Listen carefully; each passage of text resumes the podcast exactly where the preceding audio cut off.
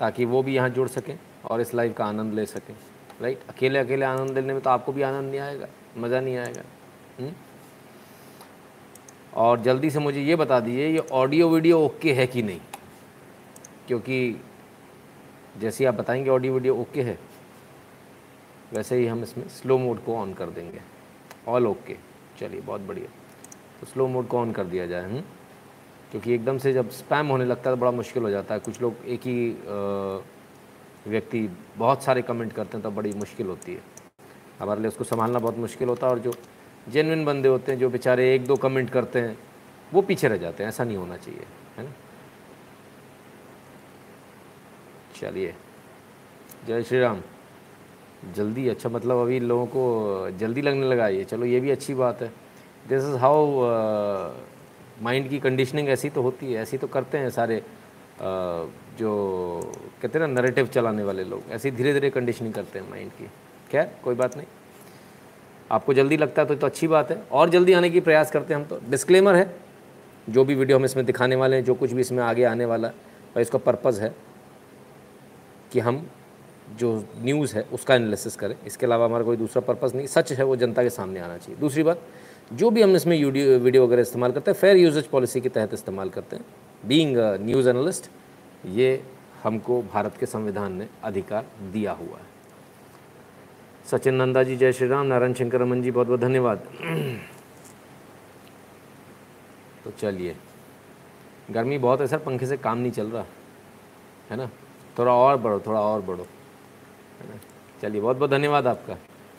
मेरी बातों का बुरा तो नहीं मानते आप लोग? माना मत करो यार। ना निकल के उधर आ जाऊँगा, फिर मैं सोच लेना। हाँ बुरा मत माना करो बातों का। कुछ लोग मेरे को बाद में फ़ोन करते हैं, आपने मेरे को कल लाइव में ऐसा बोल दिया था। पता नहीं मैं तो क्या क्या बोल देता हूँ, मुझे खुद को याद नहीं रहता। यहाँ कोई स्क्रिप्ट थोड़ी लिखी हुई है कि उसको पढ़कर बोलना है। बहरहाल।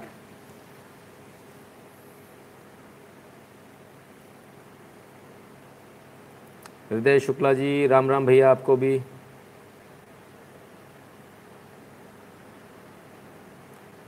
बिग सेटबैक फॉर बीजेपी किला ढह गया बीजेपी का भाई साहब। लिखा तो यही लिखा ना मैंने मतलब क्या लिख रखा है? कुछ और तो नहीं लिखा?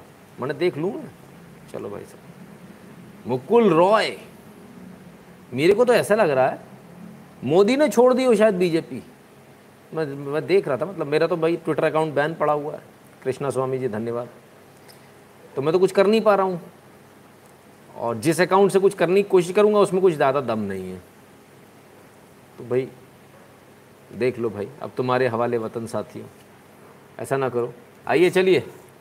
यदि आपको हमारे वीडियो पसंद आते हैं तो eight double seven zero seven two zero one nine six, इस पर गूगल पे, पेटीएम, फ़ोनपे के माध्यम से अपनी फ़ीस अदा करना ना भूलें, इस लाइव की फ़ीस देना ना भूलें, इसका रिचार्ज कराना ना भूलें। भीम यू एड्रेस है N Shukla in at the rate U Paytm पर भी आप हमें सपोर्ट कर सकते हैं Paytm dot com slash Nitin Shukla पर। यदि भारत के बाहर है तो बहुत सिंपल मेथड है PayPal dot M E slash Nitin Shukla G W L यानी पेपाल के माध्यम से आप हमें सपोर्ट कर सकते हैं। ना मेरी बात कहाँ समझ में आने वाली। लो भाई सुन लो अपने प्यारे की।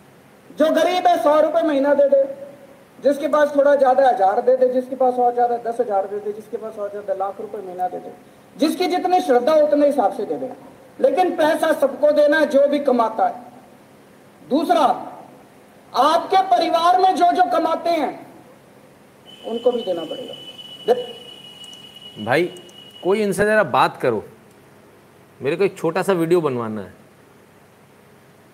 अपने लिए। कितने पैसे लगेंगे भाई? बात करो यार, ये आदमी मेरे को बड़ा सही लगता है। जिस दमदारी से मतलब मांगते हैं ना बाई गॉड है ना? पैसा सबको देना पड़ेगा। जो जो देखता है उसको देना पड़ेगा वाला करवाना। थोड़े से चेंजेस कराने, ज़्यादा नहीं। अपना वॉइस ओवर दे दो, उससे भी काम चल जाएगा। हम इसी पे लगा देंगे, कोई दिक्कत नहीं। मैं आदमी बिंदास है भाई, कुछ भी कहो। चलिए साहब, हमारा तो काम आ ही रहे हैं कुछ भी। केजरीवाल जी, कुछ भी कहिए भाई। हम आपको कुछ भी करेंगे सच तो ये आप हमारे बहुत काम आते हैं और गजब के काम आते हैं। हम्म? चलिए। ओ भाई, एक मिनट रुको रुको। असित शुक्ला जी कह रहे हैं Koo does not work on tablet iPad भैया आईफोन और आईपैड पे काम नहीं कर रहा क्या? ज़रा चेक कराओ भैया, क्यों कू वालों को बताओ इस बात को। अरे भैया वालों ज़रा सुनो भाई, ये कह रहे हैं कि टैबलेट पर नहीं चल रहा, ज़रा इसको फटाफट रेक्टिफाई कीजिए। मुझे पूरी उम्मीद है, कल शाम तक आप इसको रेक्टिफाई कर देंगे। बहुत बेहतरीन तरह से काम कर रहा है कू अब तो सरकारें भी उस पर आने लगी हैं। हम्म? चलिए। हम भी बहुत जल्दी it works on my iPhone तो आईपैड पे काम नहीं कर रहा होगा फिर, है ना? चलिए, कोई बात नहीं। वो कू वाले देख लेंगे, उनको चला गया मैसेज हमने आवाज़ लगाई ना, पहुँच गई वहाँ तक। यूट्यूब के दो चैनल हैं, नितिन शुक्ला और नितिन शुक्ला लाइव इस समय आप मुझे नितिन शुक्ला पर देख रहे हैं वेरीफाइड चैनल है। दोनों को सब्सक्राइब कर लीजिए बेल आइकन दबा लीजिए, कोई पैसा नहीं लगने वाला। इसके बाद टुड़ुम से एकदम से डायलॉग बॉक्स खुलेगा। ना ना ना ना ना ना, पैसे नहीं मांगेगा, चिंता मत करो। उसमें ऑल को ऑन कर लेना तो आपको नोटिफिकेशन आते रहेंगे। इसके बाद भी नोटिफिकेशन नहीं आने वाले। तो उसका क्या तरीका? उसका एकमात्र तरीका है टेलीग्राम का channel T dot M E slash N Shukla है ना? अब वो लोगों ने फर्जी फर्जी बना रखे हैं, उसमें मत जाना, पंद्रह हज़ार वाले पे आना आपको। और जो भी इस नाम से दूसरा कोई चैनल दिखे जिसमें मेरी फ़ोटो नहीं हो, उसको उठाकर रिपोर्ट कर देना, ठीक है ना? तो सर्च करेंगे at the rate N Shukla in पंद्रह हज़ार वाला एक चैनल देखेगा उसको ज्वाइन कर लीजिएगा, बाकियों को रिपोर्ट ठोक दीजिएगा ज्वाइन करके रिपोर्ट ठोक के फिर लीव करके आ जाइएगा, है ना? अच्छे बच्चों की तरह से। ट्विटर इंस्टाग्राम कू शेयर चैट और ट्विटर पर एट द रेट एन शुक्लाइन लिखेंगे, हमारा प्रोफ़ाइल मिल जाएगा। उस पर फॉलो कर लीजिए। फ़िलहाल ये वाला ब्लॉग चल रहा तो नितिन सनातनी eight the rate Nitin Sanatani S A N A T A N I उसको ढूंढेंगे तो मेरा प्रोफ़ाइल मिल जाएगा। फेसबुक पर अगर आप हमें फॉलो करना चाहते हैं तो at the rate Nitin Shukla in लिखिए। फेसबुक का पेज आ जाएगा लाइक कर लीजिएगा फॉलो कर लीजिएगा। ऐप पर at the rate Nitin Shukla लिखेंगे तो हमारा प्रोफ़ाइल आ जाएगा उसको भी आप फॉलो कर सकते हैं। चलिए तो क्या किया जाए? शुरू करें। कैसे करें? आप भी भूल गए मैं भी भूल गया। आज क्या था आज? क्या बोलना था मुझे? हम्म, हम्म, हम्म। आज के मुद्दे भूल गया यार। क्या था? तो चलो कोई बात नहीं, आज रहने देते हैं। हाँ जब आप लोग लाइक करना भूल जाते हो तो मैं भी तो मुद्दे भूल सकता हूँ ना। तो करो करो। ना, मन ट्रैक्टर चल जा, खाली पी ले कर लो लाइक कर लो भाई। इतनी परेशानी क्यों? लाइक कर लो भाई। फटाफट फटाफट, जल्दी से। और लाइक और शेयर दोनों करते रहा करो, फटाफट फटाफट। हम्म ठीक है। चलिए भाई तो शुरू करेंगे।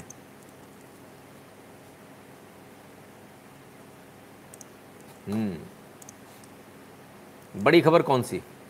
शुभेंदु अधिकारी छोड़ गए, ये बड़ी खबर? या फिर उससे बड़ा मुद्दा? बड़ा मुद्दा हमेशा वो होता है जो सत्ता में बैठे लोग होते हैं, उनका मुद्दा बड़ा होता है। वो सत्ता क्या कर रही है? सिंहासन क्या कर रहा है? वो बड़ा मुद्दा होता है। इस चीज़ को ज़रा कंसेप्ट को क्लियर कर लीजिए। हम्म? अब आते हैं दूसरी बात। देवांग पटेल जी, मुकुल रॉय आज का मुद्दा। हाँ मुकुल रॉय तो रहेगा ही रहेगा। दूसरे नंबर पर रहेगा। पहले नंबर पर मुद्दा कौन सा है? वो मोदी योगी में बड़ी जमकर आजकल चल रही है। देवांग जी, आपको पता नहीं है? अरे भाई साहब, ना बड़ी गुत्थम गुत्था चल रही है भाई साहब। अरे बड़ी मारपीट चल रही भाई साहब। आज गए थे अरे भाई साहब, कपड़े फाड़ दिए दोनों ने एक दूसरे के। अरे बड़ा गजब हो गया भाई। पूछो मत। इतने नफरत है, एक दूसरे की शक्ल ही नहीं देखना चाहते। एबीपी न्यूज़ के हवाले से। योगी आदित्यनाथ का 27 घंटे का दिल्ली दौरा। चली मैराथन बैठक, देखें तस्वीरें। ओहो अच्छा 27 घंटे का मैराथन था इनका। 27 घंटे दौड़ रहे थे दर सुधर ये हैं योगी आदित्यनाथ। अरे यार, ये क्या देख रहा हूँ मैं भाई? अरे रे रे रे, ये कैसे देख पा रहा हूँ मैं? ये कैसे हो गया? नहीं तो शक्ल ही देखने को तैयार नहीं थे एक दूसरे की। अरे भाई साहब, दोनों में लड़ाई बड़ी गजब की थी, आपको पता नहीं? इतने दिनों से सारे चैनल बता तो रहे थे आपको। भैया, दोनों में गजब की लड़ाई है। बीजेपी तो गई, टूट गई, कुर्सी की लड़ाई है। आपको पता नहीं है, पहले मोदी जी यहाँ बैठे थे, फिर योगी जी ने खींच के मोदी जी को इधर बैठा दिया। फिर मोदी जी ने योगी जी को यहाँ से उठा के उधर बैठा दिया। अरे बड़ी कुर्सी की झगड़ा चला भाई साहब। आखिर में तय हुआ कि दोनों एक जैसी कुर्सी पर बैठेंगे। तो तय हो गया। कोई फ़र्क नहीं। हमने कल अमित शाह जी की भी आपको तस्वीरें दिखाई थी। आप उनको दोबारा देख लीजिएगा। तस्वीरों में जो सोफ़ा है, वो सोफ़े अलग अलग दिखेंगे। लेकिन इधर देखते हैं तो दोनों कुर्सियाँ बिल्कुल एक जैसी हैं। एक जैसी। ये मोदी जी की महानता है। ये मोदी जी का बड़प्पन है कि ये जब भी किसी को अपने साथ में बैठाते हैं, प्रधानमंत्री और मुख्यमंत्री का भेद नहीं होने देते, किसी भी दूसरे व्यक्ति को बैठाते तो ये नहीं होने देते उसको कि तुम छोटे हो, ये महसूस नहीं होने देते कि पद में मैं तुमसे बड़ा हूँ, गरिमा मेरी ज़्यादा बड़ी ऐसा कुछ महसूस नहीं होने देते। दिस इज़ द ब्यूटी और ये मोदी जी कर पाते हैं, बाकी सारे लोग क्यों नहीं कर पाते? क्योंकि ये पूर्व प्रचारक हैं संघ के। और आरएसएस ने जो इनको सिखाया है, वो आज तक बरकरार है, वो यहाँ इन दोनों सीटों को देखने से स्पष्ट रूप से समझ में आता है। कि जो आरएसएस के जो संस्कार हैं कि भाई किसी को अपने से छोटा नहीं मानना, किसी को अपने से बड़ा नहीं मानना, वो दोनों ही चीज़ें यहाँ पर दिखती हैं। सबको सामान्य तौर पर यदि कोई छोटा है तो उसको बराबरी पर बैठाना, उसको बराबरी पर लाना। ये मोदी ने करके दिखाया तो भाई मोदी और योगी की तो लड़ाई थी तो छोटी कुर्सी लगवानी थी ना। ये बराबर की कुर्सी क्यों लगवा दी भाई? ऐसा तो नहीं लगवाना चाहिए था। पर लगी। वो मोदी योगी की लड़ाई का क्या हुआ भैया? क्या हुआ उस लड़ाई का? तो इतने सारे चैनल बार बार चिल्ला रहे थे, मोदी योगी की लड़ाई, मोदी योगी क्या हुआ? कुछ हुआ? अमित खंडकर जी भूलने वाला, मैं मज़ा आ गया। जी, वो लोग भूल जाते तो मैं भी भूल जाता हूँ, सर, मैं क्या करूँ? देखो, फिर से भूल गए। मैं फिर से भूल जाऊँगा। इतनी लंबी लंबी बैठक दोनों लोगों के बीच। और वो तो अभी तक कल से लगे हुए थे। हुँ? हम्म? और तमाम सारी चीज़ें थी कि भाई फलाना है, ढिकाना है, लड़ाई हो गई, सत्ता का झगड़ा हो गया। चलिए, और क्या क्या हुआ, और किससे मिले? चलो मोदी जी से मिल लिए। तो इनको बीजेपी में पसंद कौन कर रहा है? कोई पसंद नहीं कर रहा भाई साहब, सब खफाएँ। ओए, होए होए होए होए होए होए, ये क्या हो गया भाई? ओहो, यहाँ भी समाधान। अरे भैया तो बीजेपी में पसंद कर रहे हैं मतलब लोग? अध्यक्ष जी से भी मिल लिए। चलो साहब। चलिए भैया, ये तो कल की तस्वीरें हैं ही, आपने देखा होगा? हम्म? तो भैया, अब एक बात बताओ। मोदी जी हो गए, अमित शाह जी हो गए, जेपी नड्डा जी हो गए। झगड़ा किससे? वो जो लोग छाप रहे थे इतने दिनों से, झगड़ा सिर्फ़ उन्हीं से। और योगी जी का झगड़ा नहीं है। वो लोग ऐसा मानते हैं कि उनका झगड़ा योगी जी से है। अगर योगी जी रहेंगे तो उनकी दाल रोटी बंद हो जाएगी। तो जो लोग इस प्रकार की न्यूज़ छाप रहे हैं, जो लोग इस प्रकार से उसमें लगे हुए हैं, उनसे एक निवेदन है, आप यही करते रहिए। आपकी दाल रोटी से चलती रहेगी, अच्छे से चलती रहेगी। बढ़िया है अच्छा है, बहुत बढ़िया काम है ये। लेकिन जिस तरह से आप फूट डालने का काम कर रहे हो, वो तो नहीं हो पाएगा। तो जितने समर्थक, बहुत सारे समर्थक बीच में उतर आए थे कमर कस के। योगी जी को हटाएँगे। ऐसे कैसे हटाने देंगे? हम नहीं हटाने देंगे। अरे गजब साहब। बहुत सारे लोग उतर आए थे। मोदी जी के फेवर वाले, योगी जी के फेवर वाले। आप उतर आए, यही तो वो भी चाहते थे। वो भी यही चाहते थे कि आप आपस में ऐसे ही लड़ जाओ। हम्म? समझ में आया? कल भी समझाया था, आज फिर समझा रहा हूँ। हम्म? ठीक है? कल कंफर्म होने के बावजूद कि दोनों की बैठक होनी है। हमने कल क्या कहा? मिल सकते हैं। दोनों की भेंट हो सकती है, दोनों की चर्चा हो सकती है, मीटिंग हो सकती है। होगी ही नहीं कहा। क्यों नहीं कहा? उसका बहुत बड़ा कारण होता है। जब आप ज़्यादा बड़े शब्द बोल देते हो तो होता क्या? मान लीजिए कि किसी की तबीयत खराब हो जाए। मान लीजिए कहीं भूकंप आ जाए। मान लीजिए किसी कारण से मीटिंग कैंसिल हो जाए, किसी भी कारण से। देखो, नहीं हुई, हमने तो पहले ही कहा था। हम्म? इसलिए शब्दों को बहुत सोच समझ कर नाप तोल कर इस्तेमाल करेंगे तो ज़्यादा अच्छा रहेगा। आज मिल गए। सभी लोग मिल गए। सारी मैराथन बैठकें हो गई। अब तो कष्ट होना बड़ा स्वाभाविक है। हम्म? आइए। जो लोग कह रहे हैं, योगी जी के लिए ट्वीट नहीं किया। Chief minister of Uttar Pradesh, Shri Yogi Adityanath, met PM Narendra Modi, PMO India. अब यहाँ देखने वाली एक बड़ी अच्छी बात है। पीएमओ इंडिया ने ट्वीट किया है और इस ट्वीट में देखिए, chief minister of Uttar Pradesh Shri Yogi Adityanath, met PM Narendra Modi. ठीक है? बाकायदा पूरा सम्मान के साथ, और ये तस्वीर ट्वीट भी हो गई। तो भाई, बहुत सारे लोगों को लगेगा, ये तस्वीर फेक है, नहीं है? तो भाई, ये भी देख लो, तस्वीर तो ऑफिशियल प्रधानमंत्री कार्यालय से आई है। हम्म? फिर अब उसका क्या करें? वो जो लोग कह रहे थे कि भाई, मोदी योगी में लड़ाई है, वो लोग क्या कर रहे हैं? ये देखना तो पड़ेगा। वो लोग क्या कर रहे हैं? अच्छा एक चीज़ है। आप लोग किसी को सांस नहीं लेने देते। हो मतलब बड़े जालिम लोशन टाइप हो आप लोग हाँ? बेचारे, वो जो कल से चिल्ला रहे थे, बल्कि महीने भर से चिल्ला रहे थे, कि मोदी योगी में लड़ाई हो गई है। बताओ उनका क्या हल कर दिया बताइए भाई साहब। टेबल साफ़ कर रहे हैं। ओ हो हो हो हो। भाई, इस क्रिएटिविटी को सलाम पहुँचे ज़रा। जिस सज्जन ने भी बनाया, उनको सलाम पहुँचे। गजब भाई, गजब। तो टेबल साफ़ करा दी यार, टेबल साफ़ करा दी। ये वो असल लोग हैं जिनको वाकई में परेशानी है इन दोनों की जुगलबंदी से। तो चलो साहब, टेबल ही साफ़ कर लो। ना, यही ठीक है। अब तो मज़ा आ रहा है, अब तो लाइक कर लो, अब तो शेयर कर लो। क्या अभी भी नहीं करोगे। लाइक कर लो शेयर कर लो फटाफट। हेमंत शाह जी, नमस्कार। पोपट जी, बहुत याराना लगता है, जी, बड़ा याराना है, जी। तब क्या?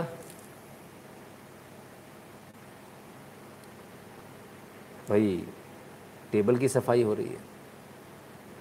नहीं, कमाल है। आप लोग भी मतलब कहाँ कहाँ से आइडिया लाते हो ये लोग? कौन है ये लोग? कहाँ से आइडिया लेकर आते हैं? और भी इतने खतरनाक खतरनाक, ऐसे आइडिया। और आदमी बड़ा ढंग का चुना है यार। बराबर, एकदम बराबर आदमी है। एकदम बराबर। कमाल है। चलो भाई, ठीक है, झाड़ू पोछा लगवा दिया आपने। बढ़िया है। तो ठीक है। अभी तो मोदी योगी में कोई झगड़ा नहीं है। या अभी भी है। अभी टेबल साफ़ करवा रहे हैं, भैया, मान जाओ, ये भक्तगण हैं, पता नहीं क्या क्या साफ़ करवा लें इनका भरोसा नहीं, अगली बार कहाँ खड़ा कर दें आपको? अभी तो फिर भी ढंग की जगह खड़ा किया है। कोई भरोसा नहीं कल को कहाँ खड़ा कर दें पता चला आप वहाँ सफ़ाई कर रहे हो। हम्म? चलिए। एक खबर जिसको कि एक्चुअली वो खबर थी ही नहीं। वो तो शुरू से एक प्रोपोगेंडा था जिसको बस्ट होना ही था। हुँ? तो हो गया। गिरीश सक्सेना जी बहुत बहुत धन्यवाद। बड़े दिनों बाद नज़र आ रहे हैं, सक्सेना साहब। कहाँ चले गए थे गिरीश भाई? तो प्रोपोगेंडा बस्ट। सत्ताईस घंटे में खेल ख़त्म हो गया पूरा। हुँ? पूरी मेहनत जो करी थी। चलिए भाई, मेहनत बहुत करते हैं, लेकिन लोग रगड़ रगड़ के, रगड़ रगड़ के टेबल साफ़ कर करके मेहनत बहुत करते हैं। नहीं और काम इन्हें आता कहाँ है? तीन शेर, मोदी, योगी, शाह। अच्छा जी, नरेश जी, सही बात। तो तीन शेर की जब बात हो रही है तो क्या बीजेपी की स्थिति अच्छी है? हमें कम से कम आज ऐसा देखने में नहीं लगता। बीजेपी की स्थिति तो बड़ी ख़राब लग रही है। लोग बीजेपी छोड़कर जा रहे हैं। स्थिति बड़ी ख़राब है साहब। हम्म? हिंदू राष्ट्रोदय सोहन जी कहते, सोहन जी कहते हैं, जी, तब क्या हुआ? Mukul Roy Mukul Roy returns to Trinamool fold after nearly four years Times of India तो चार साल बाद मुकुल रॉय वापस हो गए, घर वापसी हो गई मुकुल रॉय की, अपने सुपुत्र के साथ, शुभ्रांशु रॉय के साथ, टीएमसी ज्वाइन कर ली। हम्म क्या बात, बवाल हो गया भाई इसमें। भाजपा टूट गई, भाजपा का किला ढह गया, और मोदी और अमित शाह को कुछ नहीं आता है। हम तो पहले ही कह रहे थे ये होने वाला है, वो फूफा भी बैठे हुए हैं। हम तो पहले ही कह रहे थे होने वाला है। और आज सारे लोगों ने ज्ञान दिया भर भर के ज्ञान दिया। मतलब थोड़ा बहुत नहीं बाल्टी वाल्टी से उंडेलते तो भी ठीक था भाई साहब टैंकर लगा लगा के उंडेला है मैं कहा, गजब साहब। मैंने मुझे तो समझ में नहीं आता, मोदी प्रधानमंत्री है क्यों? अपन लोग को होना चाहिए यार। अपन लोग सारे लोग एक साथ बैठ के करेंगे काम। खैर, कोई बात नहीं। परमेश्वर बारवे जी, नमस्ते नमस्ते भैया, आपको भी। ठीक है? तो साहब, बड़ा गजब रहा आज का दिन। खैर लोगों ने बोला, भैया, वापसी हो गई। BJP leader Mukul Roy son rejoins TMC in presence of Mamata Banerjee. दोनों ने, ममता बन, दीदी के समकक्ष टीएमसी ज्वाइन कर ली भाई। ममता दीदी बैठी हैं एज़ यूजुअल बड़े गुस्से में दिख रही हैं। साहब, ममता दीदी ने गजब कर दिया आज। बीजेपी को तोड़ दिया। टीएमसी में वापस ले आई मुकुल रॉय को। मुकुल रॉय वो जो छोड़कर गए थे टीएमसी। अब इस पूरे घटनाक्रम को जरा अपन दो मिनट के अंदर एनालाइज करते हैं, ठीक है? इसके बाद फिर से हंसेंगे लास्ट में। शशांक जी कहते हैं, ये क्या इनसाइड इन्फॉर्मेशन लीक किए इलेक्शन में? शशांक जी, देखिए, बहुत सारी बातें। अब इसमें बहुत सारी बातें उभर कर आ रही बहुत सारी चीज़ें निकल कर आ रही है। कि मुकुल रॉय प्लांटेड थे ममता बनर्जी के। अमित शाह जी और मोदी जी इसको पहचान नहीं पाए, इनको पकड़ नहीं पाए। हुँ? तब कैसे? शिव कुमार जी, नमस्ते। तब क्या होता है? नलिन सिंह जी, नमस्कार भैया आपको भी। तो जब ये जो लगता है, इतनी सारी बातें होती कि भाई इनको समझ में नहीं आया, ये बात गले के नीचे इसलिए नहीं उतरती क्योंकि हर व्यक्ति को पता होता है कि कौन क्या कर रहा है और क्योंकि जिन लोगों ने इतने सारे लोग आप लोग देख रहे हैं, इसमें संभवतः बहुत सारे लोगों ने, संभवतः सभी लोगों ने ज़्यादातर जो देख रहे हैं, उन्होंने कभी चुनाव मैनेजमेंट नहीं किया। और जब चुनाव आपने मैनेजमेंट नहीं किया तो आपको ये चीज़ें समझ में नहीं आएँगी। ऐसा कईयों बार होता है, कईयों बार होता है ऐसा, कि चुनाव में आपको जब आप खड़े होते हो तो आपको एक एक व्यक्ति महत्वपूर्ण होता है। और ऐसा तक होता है, सामने वाले प्रत्याशी का सगा भाई भी आ जाता है आपके पास, कि भाई साहब, मैं उसको हराना चाहता हूँ। मेरी उसकी दुश्मनी है। और आप उसको भी रखते हो अपने साथ। क्यों रखते हो? आपको कई बार ये भी पता होता है कि हमारा नहीं हो सकता, रहेगा तो अपने भाई का ही। लेकिन पब्लिक में एक सेंटिमेंट दिखाने के लिए, देखो उसका भाई भी हमारे साथ है। तो हर तरह से चाल चली जाती है और ये चुनाव में होता है। हर चुनाव में होता है। तो ये कहना कि उसको नहीं पहचान पाए, ये पहचानने नहीं, पहचानने की बात ही नहीं होती। ये तो ये होता है जब चुनाव हो रहा था तो अपनी हवा में कौन कौन आएगा, उसको पहले ले आओ यहाँ। अगर मुकुल रॉय को नहीं लाए होते तो डेफिनेटली दो चार पाँच सीटें और कम होती है आपकी। उस हवा से कुछ तो फ़र्क पड़ा ही होगा। अब आते हैं दूसरी बात पर, कि मुकुल रॉय क्यों आए? बीजेपी क्यों लाई ये तो समझ में आ गया। ठीक है? मुकुल रॉय क्यों आए? उसको समझ लीजिए। मुकुल रॉय पहला इलेक्शन मोदी के नाम पे जीता है गगन सिंह जी। हम्म। ठीक है तो मुकुल रॉय अब क्यों आए? मुकुल रॉय, भाई आए क्यों? उनका क्या पर्पज़ था? दो पर्पज़ हो सकते हैं। या तो वहाँ से त्रस्त थे, तब इधर आए। या फिर हो सकता है, दीदी ने भेजा तो इधर आए। बहरहाल, इधर आकर भी कुछ ज़्यादा कर नहीं पाए। अगर ऐसा सोचा जाए कि इसलिए आए थे। ठीक है। अब आते तो गए क्यों? भाई, सीधी सी बात अगर दीदी ने भेजा था तो चले गए वापस। तो दीदी ने भेजा था तो फिर तो और भी ज़्यादा गड़बड़ करके जाना चाहिए था। उन्हें पता है, जाने का मतलब ये है कि उनका जो है चुनाव दोबारा से होगा, उनकी सीट पर। इतना आसान नहीं रहेगा, ठीक है? क्योंकि हमने आज जितनी भी बंगाल में बात करी, देखिए आप लोग यहाँ बैठे हैं, नॉर्थ में, वेस्ट में, ईस्ट में, तमाम सारी जगहों से, साउथ से। लेकिन हमने जो बंगाल में जो बात करी, हमने बंगाल के जनमानस का जो एक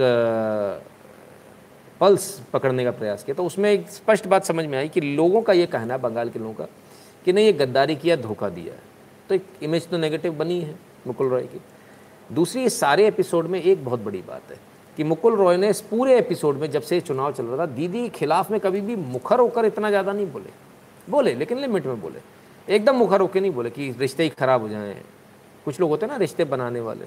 नहीं, हमारे रिलेशन ख़राब नहीं होने चाहिए फलानी पार्टी से। भले वो पूछे चाहे ना पूछे। हम्म? फिर भी भी लगे रहते हैं कि रिश्ते ख़राब ना हो। लेकिन मुकुल रॉय के साथ ऐसा नहीं था। उन्होंने इतना विरोध नहीं किया जितना शुभेंदु अधिकारी ने किया। अब क्योंकि शुभेंदु अधिकारी फ्लैग बेरर की तरह से लड़ रहे थे, बिल्कुल ताकत के साथ लड़ रहे थे, पूरी ताकत के साथ लड़ रहे थे, तब क्या हुआ? तब शुभेंदु अधिकारी ऑब्वियसली फोरफ्रंट में आ गए।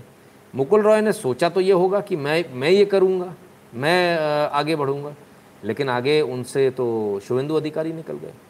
और इसके बाद लीडर ऑफ़ अपोजिशन की जब बात चल रही थी, तभी भी इस पर भी झगड़ा हुआ था। इस पर भी मुकुल रॉय अड़े थे कि मुझे लीडर ऑफ़ अपोजिशन बनाओ। तो लीडर ऑफ़ अपोजिशन उनको नहीं बनाया गया, शुभेंदु अधिकारी को बनाया गया।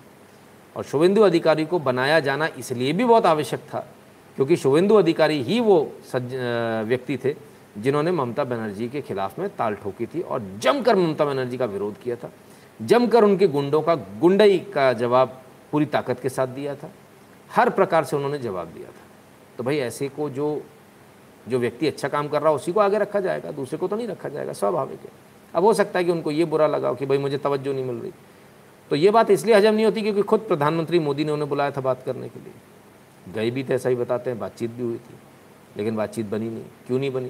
प्रधानमंत्री मोदी के साथ अगर बातचीत नहीं बनी, फिर तो फिर किसी के साथ भी नहीं बन सकती। ये वाली स्थिति है। अब क्या? अब दो चीज़ें शुभेंदु अधिकारी को यहाँ से फ्री हैंड मिल गया है। पाँच साल का समय है शुभेंदु अधिकारी के पास में।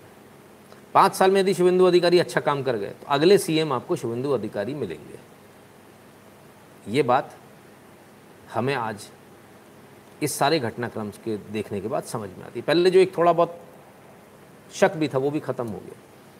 क्योंकि अब शुभेंदु अधिकारी अनडाउटेड लीडर की तरह से आगे बढ़ रहे हैं।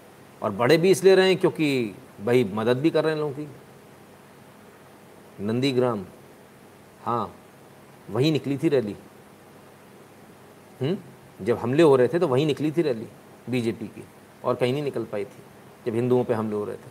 और अभी भी शिवेंदु अधिकारी डट कर मुकाबला कर रहे हैं, है ना? राजीव जी कहते हैं, नितिन जी, राम राम, कोलकाता के ताईजला एरिया में मुस्लिम ने मंदिर पे अटैक किया है। मूर्ति भी तोड़ी। Bengal is help for Hindus Modi Shah कुछ करेंगे।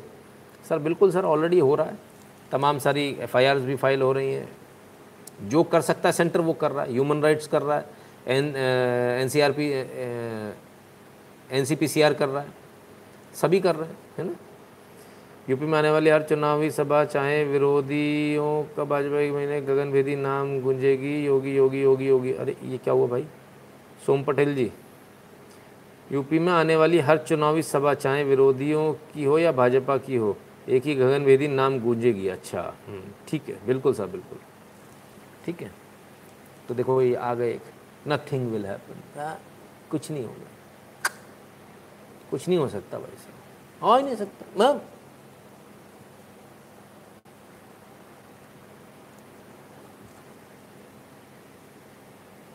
आदेश त्रिपाठी जी, धन्यवाद। आशीष त्रिपाठी जी। भाई, होगा तो तब जब हम आपसे ट्विटर पे फेसबुक पर और हर जगह हमने आपसे वीडियो मांगे। और बड़े शर्म की बात है कि हमारे पास में सिर्फ़ छः सात वीडियो आ पाए और छः सातों वीडियो पर कार्रवाई कर हो गई। यही काम यदि दूसरों ने की तरफ़ से होता, यदि मैं उनसे बोलता कि भाई, आप ले आओ, मेरे पास हज़ार, दो हज़ार वीडियो आते। लेकिन हमने कहा, यहाँ बैठे रहेंगे फूफा, उनको हूँ कुछ नहीं होने वाला। अरे भाई साहब, थोड़ी मेहनत कर लो। सब हो जाएगा। वो जो बैठे हैं, रात के दस दस बजे ऑफ़िस से उठ रहे हैं, एन हो ह्यूमन राइट्स हो फाइलें भर रहे हैं, हाथ कलम के थक गए लिखते लिखते जरा उनकी भी थोड़ी चिंता कर लो भाई साहब। वो गधे नहीं है जो वहाँ बैठे हैं। वो जिस पोस्ट पर बैठे उन्हें काम करने की आवश्यकता नहीं, आराम से तनख्वाह लेके घर चले जाएँगे। प्रॉब्लम हमारे साथ मालूम क्या है? हम खुद कुछ नहीं कर सकते। कोई मदद मांगे तो वो भी नहीं कर सकते। हमारी हालत इतनी खराब है, हमारा कोई का कोई डेटा बैंक नहीं है। जहाँ हमारे पास डेटा बेस हो कि चलो ये सारी वीडियोज़ आई थी, हमने यहाँ सेव कर लिया। कुछ नहीं है। मांगो तो मिलती नहीं है। छः वीडियो आई हैं, कुल सोचिए। जिसमें से दो बेकार थी, सिर्फ़ चार काम की थी। छः वीडियो सिर्फ़ छः वीडियोस जब ट्विटर पे कहा, वो अकाउंट उस समय एक्टिव था। जब ट्विटर पे कहा फेसबुक पे कहा पेज पर कहा आईडी पे कहा तब सिर्फ़ छः वीडियो आई। ये हमारी हालत है। और हम यहाँ बैठ के कहते कुछ नहीं होना होगा ना, हो ही नहीं सकता। करते रहो भाई साहब, ऐसे ही करते रहो। ये कुछ नहीं हो सकता, वो करे जो पहले अपना सर्टिफिकेट लेकर आए, मैंने ये किया है। तब बोला करो, कुछ नहीं हो सकता। आपने क्या किया, वो बताओ। ज्ञान मत दो फालतू का। हमने आपका ज्ञान देख लिया। चार वीडियो आई हैं, चार गिन के, और चारों पर कार्रवाई हो गई। जिन्होंने भेजा है, उनको बता भी दिया जाएगा।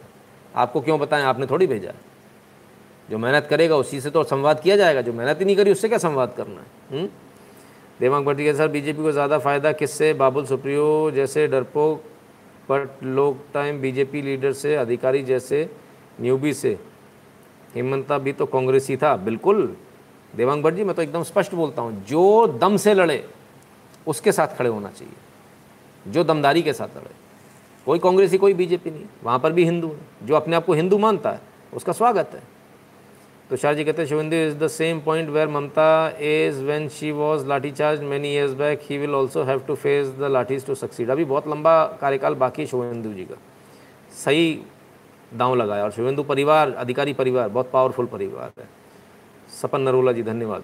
ठीक है ना तो अभी तुषार जी बहुत कुछ देखने को मिलेगा।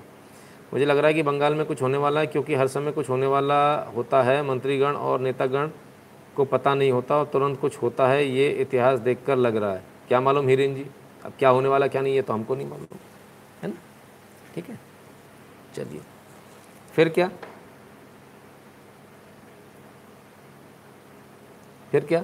ललित, आपका जो आगे सरने में अगर मैं पढ़ दूँगा तो बड़ा कष्ट हो जाएगा। बाकी लोग पढ़ ही रहे हैं।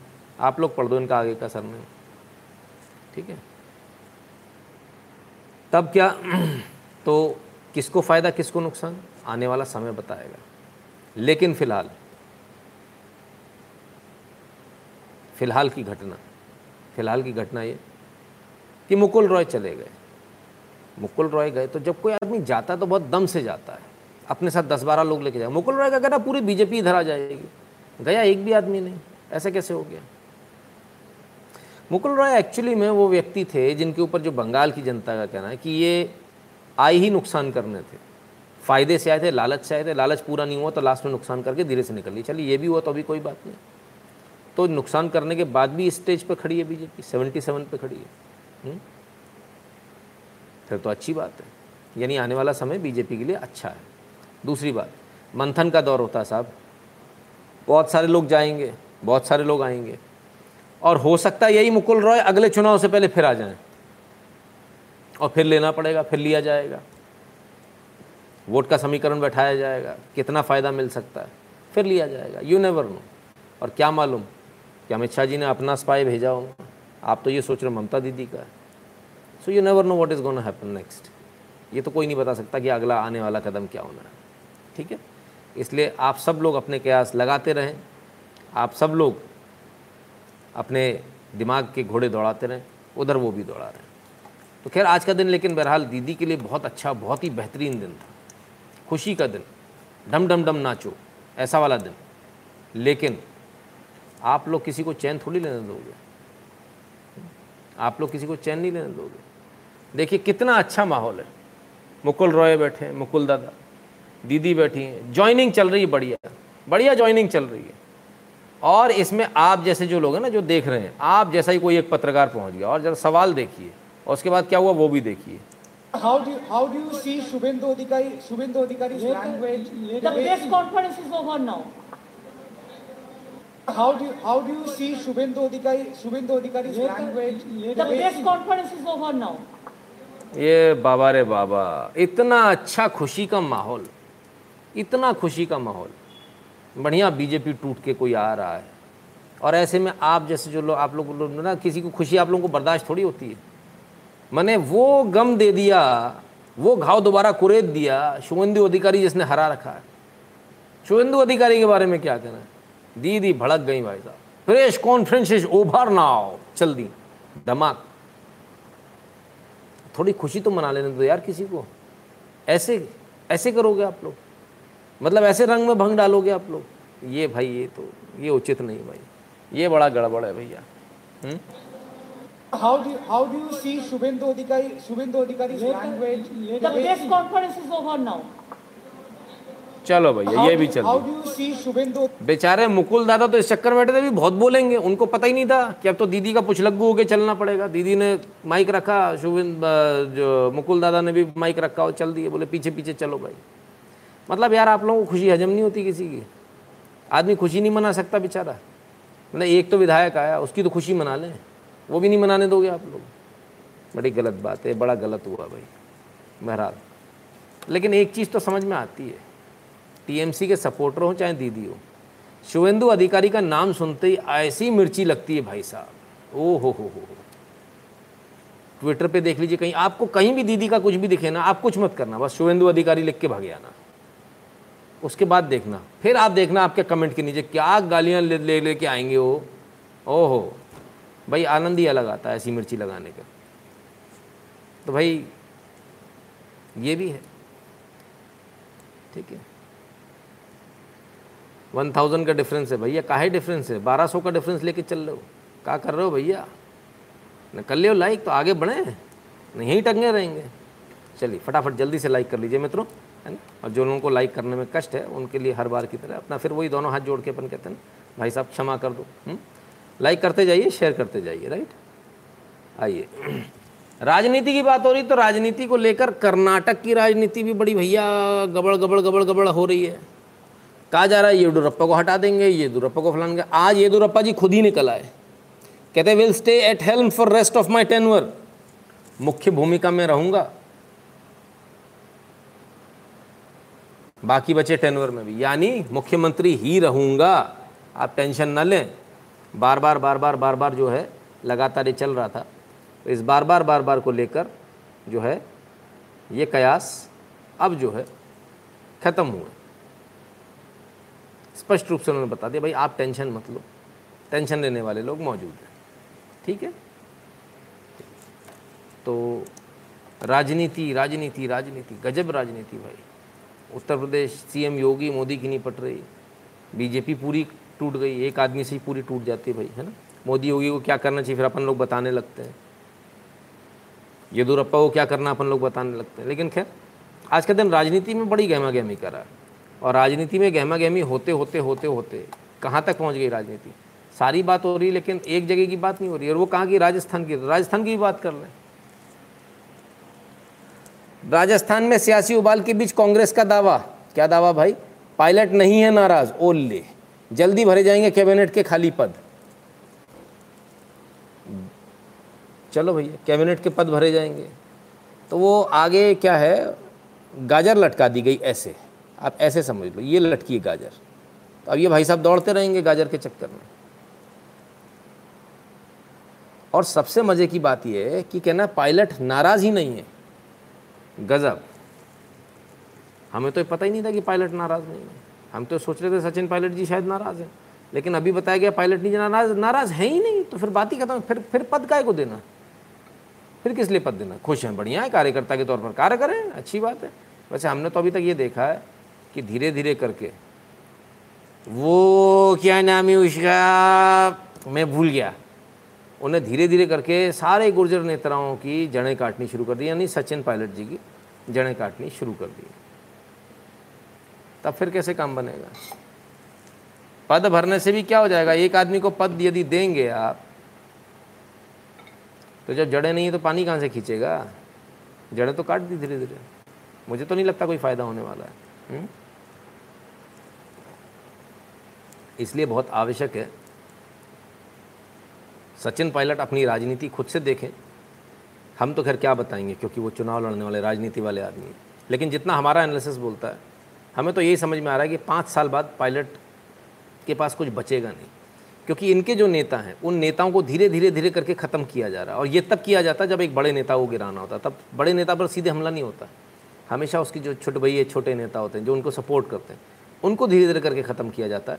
तो बड़ा नेता ऑटोमेटिकली थोड़े दिनों में ख़त्म हो जाता है। अक्सर ऐसा ही हुआ है। वरना फिर एक्सीडेंट्स होते हैं फिर। बाकी आप समझती हो। हम्म? तो खैर बहरहाल, भाई कांग्रेस अपना किला बचाने में लगी हुई राजस्थान का ये किन प्रकरण मरता क्या ना करता, कुछ भी करके, कैसे भी करके सचिन पायलट को रोको। पायलट नाराज़ नहीं है, कैबिनेट के पद भरे जाएँगे। भैया, रुको रुको, मिल रहा है कैबिनेट का पद। कहीं जाना मत। है ना? ठीक है भाई। अब क्या? कोई भाई साहब जिंदाबाद के नारे लगाने लगे। वो क्या है कि मेरे को याद नहीं आ रहा है भी। चलो भाई। ठीक है। तो राजस्थान में भी सियासी जो भूचाल है, वो संभालने का प्रयास हो रहा है। सभी जगह भूचाल है। अब सियासत की बात हो, और नंबर बात ना करेगा। ना सियासत मन है। लोग कर सके। हम सियासत ना कर सके। ना किसान ना कर सके। ट्रैक्टर ना चल सके। इनकी बात तो सबसे पहले ज़रूरी है। आइए। आइए भैया। टिकैत साहब? नहीं ये क्या हो गया? वो ताऊ बोले कल तक तो मैंने मुझसे देखी, यहाँ तक आ रखी थी। मैं तो सोचा कि घूम के आ जाएगी। रात तो कम हो गई। ये क्या हो गया भाई? ना समर्थन कम हो गया। ओ टेंट उड़ गए थे। कल की आंधी है, मैं नहीं तो दिखाया था। सॉरी सॉरी सॉरी ताऊ, कोई बात ना। है ना भाई, सब बुरा ना माना करो। यूपी में किसान बीजेपी के खिलाफ प्रचार करेंगे। यूपी में किसान बीजेपी के खिलाफ प्रचार करेंगे। ये इम्पोर्टेड किसानों तो मतलब यूपी में किसान नहीं है। ये इम्पोर्ट करेंगे हम किसानों को। अच्छा टिकैत बोले, हम किसानों से कहेंगे, किसी को भी वोट दें।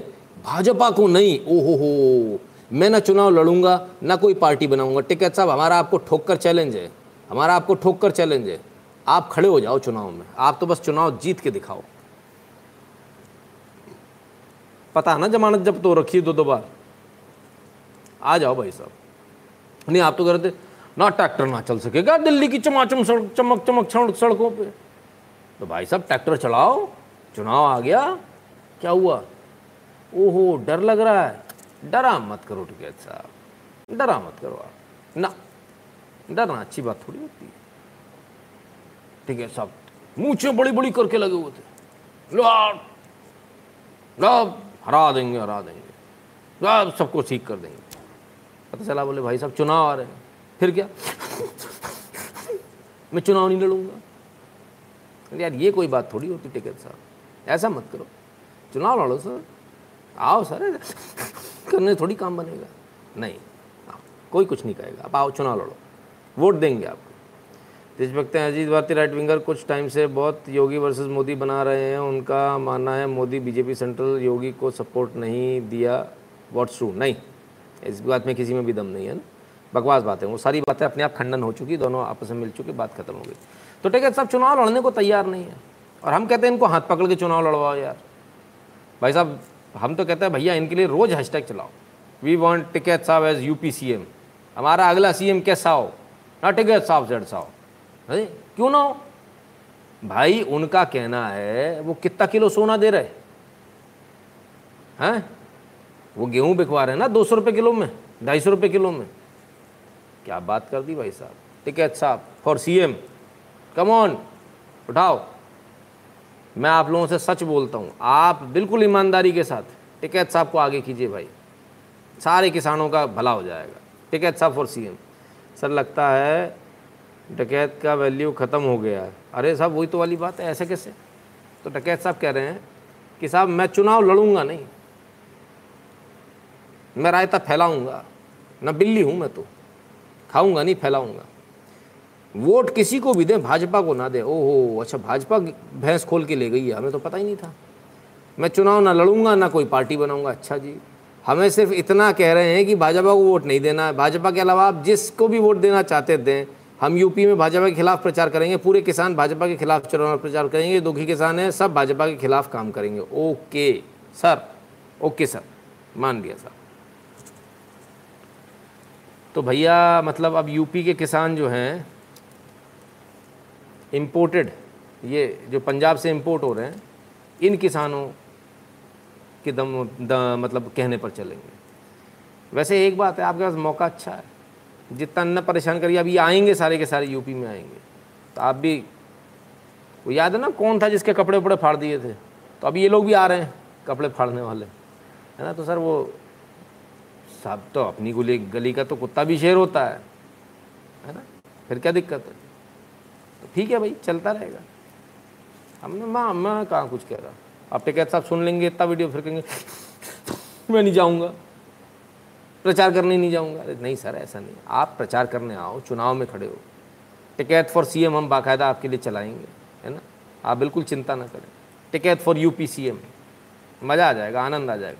कहाँ लगे या किस किस को लेकर आते हैं? पिंकी, रिंकी, टिंकी कहाँ कहाँ से उठा के लाता है? इससे तुम्हारा तो टिकैत बढ़िया भाई। आदमी तो दमदार है। हम्म? हम्म? ठीक है।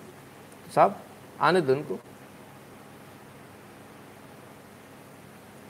ठीक है भैया, यूपी वेस्ट में सारा खेल शुगर किन रेट का है। देखेंगे साहब शुगर किन रेट का भी देखेंगे। चलिए भैया, अब टिकैत साहब की बात हुई तो टिकैत साहब को जो समर्थन करने वाले, उनकी बात नहीं होगी तो बेईमानी हो जाएगी। कौन? अरे, अपने वही पदोड़ेवाल जी। उनकी बात नहीं करेंगे तो गड़बड़ हो जाएगी। तो साहब, आजकल बड़ी बड़ी बातें चल रही है। घर घर राशन पहुंचाएँगे। दारू पहुँच रही हमको तो ये मालूम है, राशन तो ना पहुँच रहा। ना दवाई पहुँची, ना ऑक्सीजन पहुँची। हाँ दारू पहुँच रही हमको ये तो मालूम है। चलिए, फिर क्या? आइए। सीएम केजरीवाल ने से शिवशंकर प्रसाद का सवाल दिल्ली में वन ने, नेशन वन रेशन कार्ड लागू क्यों नहीं किया? आखिर क्या परेशानी? पलटवार किया साहब।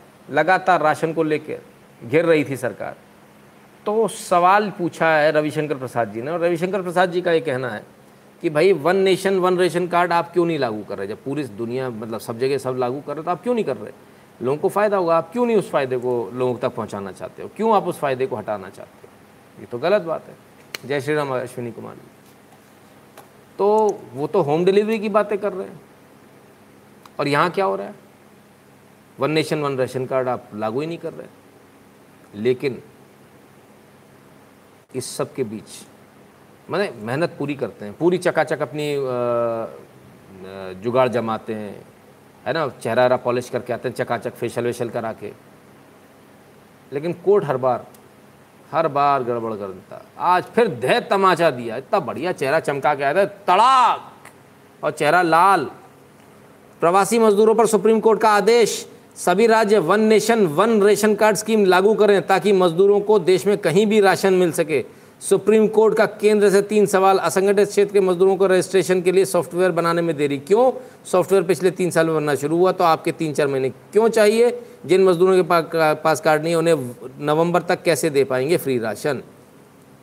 और इस बार कोई बहाना नहीं चाहिए। बंगाल समेत सभी राज्य से लागू करें। ये सुप्रीम कोर्ट ने कहा, सुप्रीम कोर्ट की फटकार। इस बार कोई भी बहाना नहीं बनाना चाहिए। बंगाल समेत सभी राज्य इसको लागू करें। बंगाल के वकील भी बोले, फलाना है ढिकाना है, रीडिंग है, स्कीम लागू नहीं कर सकते। भाई, स्कीम क्यों नहीं लागू कर सकते? मैं आपको समझाता हूँ, क्योंकि स्कीम इसलिए लागू नहीं कर सकते, सर, क्योंकि जो गरीबों का राशन आता है, यदि one nation, one ration card आपने कर दिया तो वो जो बंगाल का है या बिहार का जो है, वो यूपी में राशन उठाएगा, या वो दिल्ली में तो दिल्ली में उठाएगा राशन। उसके नाम का राशन ब्लैक में नहीं बिक पाएगा। ये बाजारी बंद हो जाएगी राशन की, जो पीडीएस सिस्टम की है। तो इस काला बाजारी पे तो सारी गड़बड़ है। पैसा तो सारा काला बाजारी से ही आ रहा है भाई। जो पूरा पैसा आ रहा है काला बाजारी से ही तो आ रहा है। जब गेहूँ जो गरीब का आएगा, उसे बेच देंगे मार्केट में, तभी तो पैसा बनेगा। ऐसे कैसे बन जाएगा? शक्कर जो बेच देंगे, तभी तो पैसा बनेगा। यही तो होता है। मैं तो कहता हूँ वन नेशन वन रेशन की स्कीम को ही ख़त्म कर देना चाहिए। राशन कार्ड ही ख़त्म कर दो आप। जो डिफरेंस है, आप शक्कर क्या भाव दे रहे हो? दस रुपये किलो। मार्केट में क्या भाव है? चालीस रुपये किलो। तीस रुपये का जो डिफरेंस बनता है, उसके अकाउंट में कैश ट्रांसफ़र कर दो। रट्टा ही ख़त्म करो जी। न रहे बाँस, न बजे बांसुरी काय के लिए लोडिंग अनलोडिंग ट्रांसपोर्टेशन इतना रट्टा क्यों पालें? स्टोरेज करो, फलान करो ठिकान करो, ख़त्म करो जी। गेहूँ क्या भाव दे रहे हो? दस रुपये किलो। मार्केट में कितना है? छब्बीस रुपये सोलह के हिसाब से पेमेंट करो। ख़त्म। हेडेक ख़त्म। टेंशन ही नहीं है। काय के लिए रखना? क्या के लिए रखना है? इतना सारा सजा सजा के रखो। कब आएगा राशन कार्ड वाला? कब लेने आएगा? फिर बोले, मैं लेने नहीं पाया। अच्छा उसको भी तसल्ली। भाई, मैं जाऊँ, मैं अपने पड़ोस की दुकान से ले लूँगा। बात खत्म हो गई। मुझे तो मेरा जो डीबीटी था वो आ गया। डायरेक्ट बेनिफिट ट्रांसफ़र मेरे खाते में आ गया। बात खत्म हो गई। तो मैं फ्री हूँ, मैं किसी से भी लूँ। अपने दोस्त की दुकान से लूँ, पड़ोसी की दुकान से लूँ। मुझे भी वहाँ जाके लाइन नहीं लगानी। लाइन से भी बचेंगे, सब तरह से बचेंगे। मेरे ख्याल से ज़्यादातर जनता इसके लिए तैयार हो जाएगी। क्योंकि आपका जो रेशन कई बार ऐसा होता है, राशन कार्ड की दुकान राशन की दुकान बंद है, हमें समय नहीं मिल पाया, राशन चूक गया, अगले महीने थोड़ी देता हो तो गया, उस झंझट से भी बचोगे। आपके पास समय है चाहे नहीं, आपके खाते में पैसा आ गया, आपका डायरेक्ट बेनिफिट ट्रांसफ़र मिल गया तो आइडिया ज़्यादा अच्छा ना? घर बैठ के तान चद्दर सो, अपना राशन बगल वाली दुकान से लेते रहो। क्या ज़रूरत है लाइन लगाने की? राज्यों के राइट है कि वो संवैधानिक लॉ या बिल को लागू ना करें।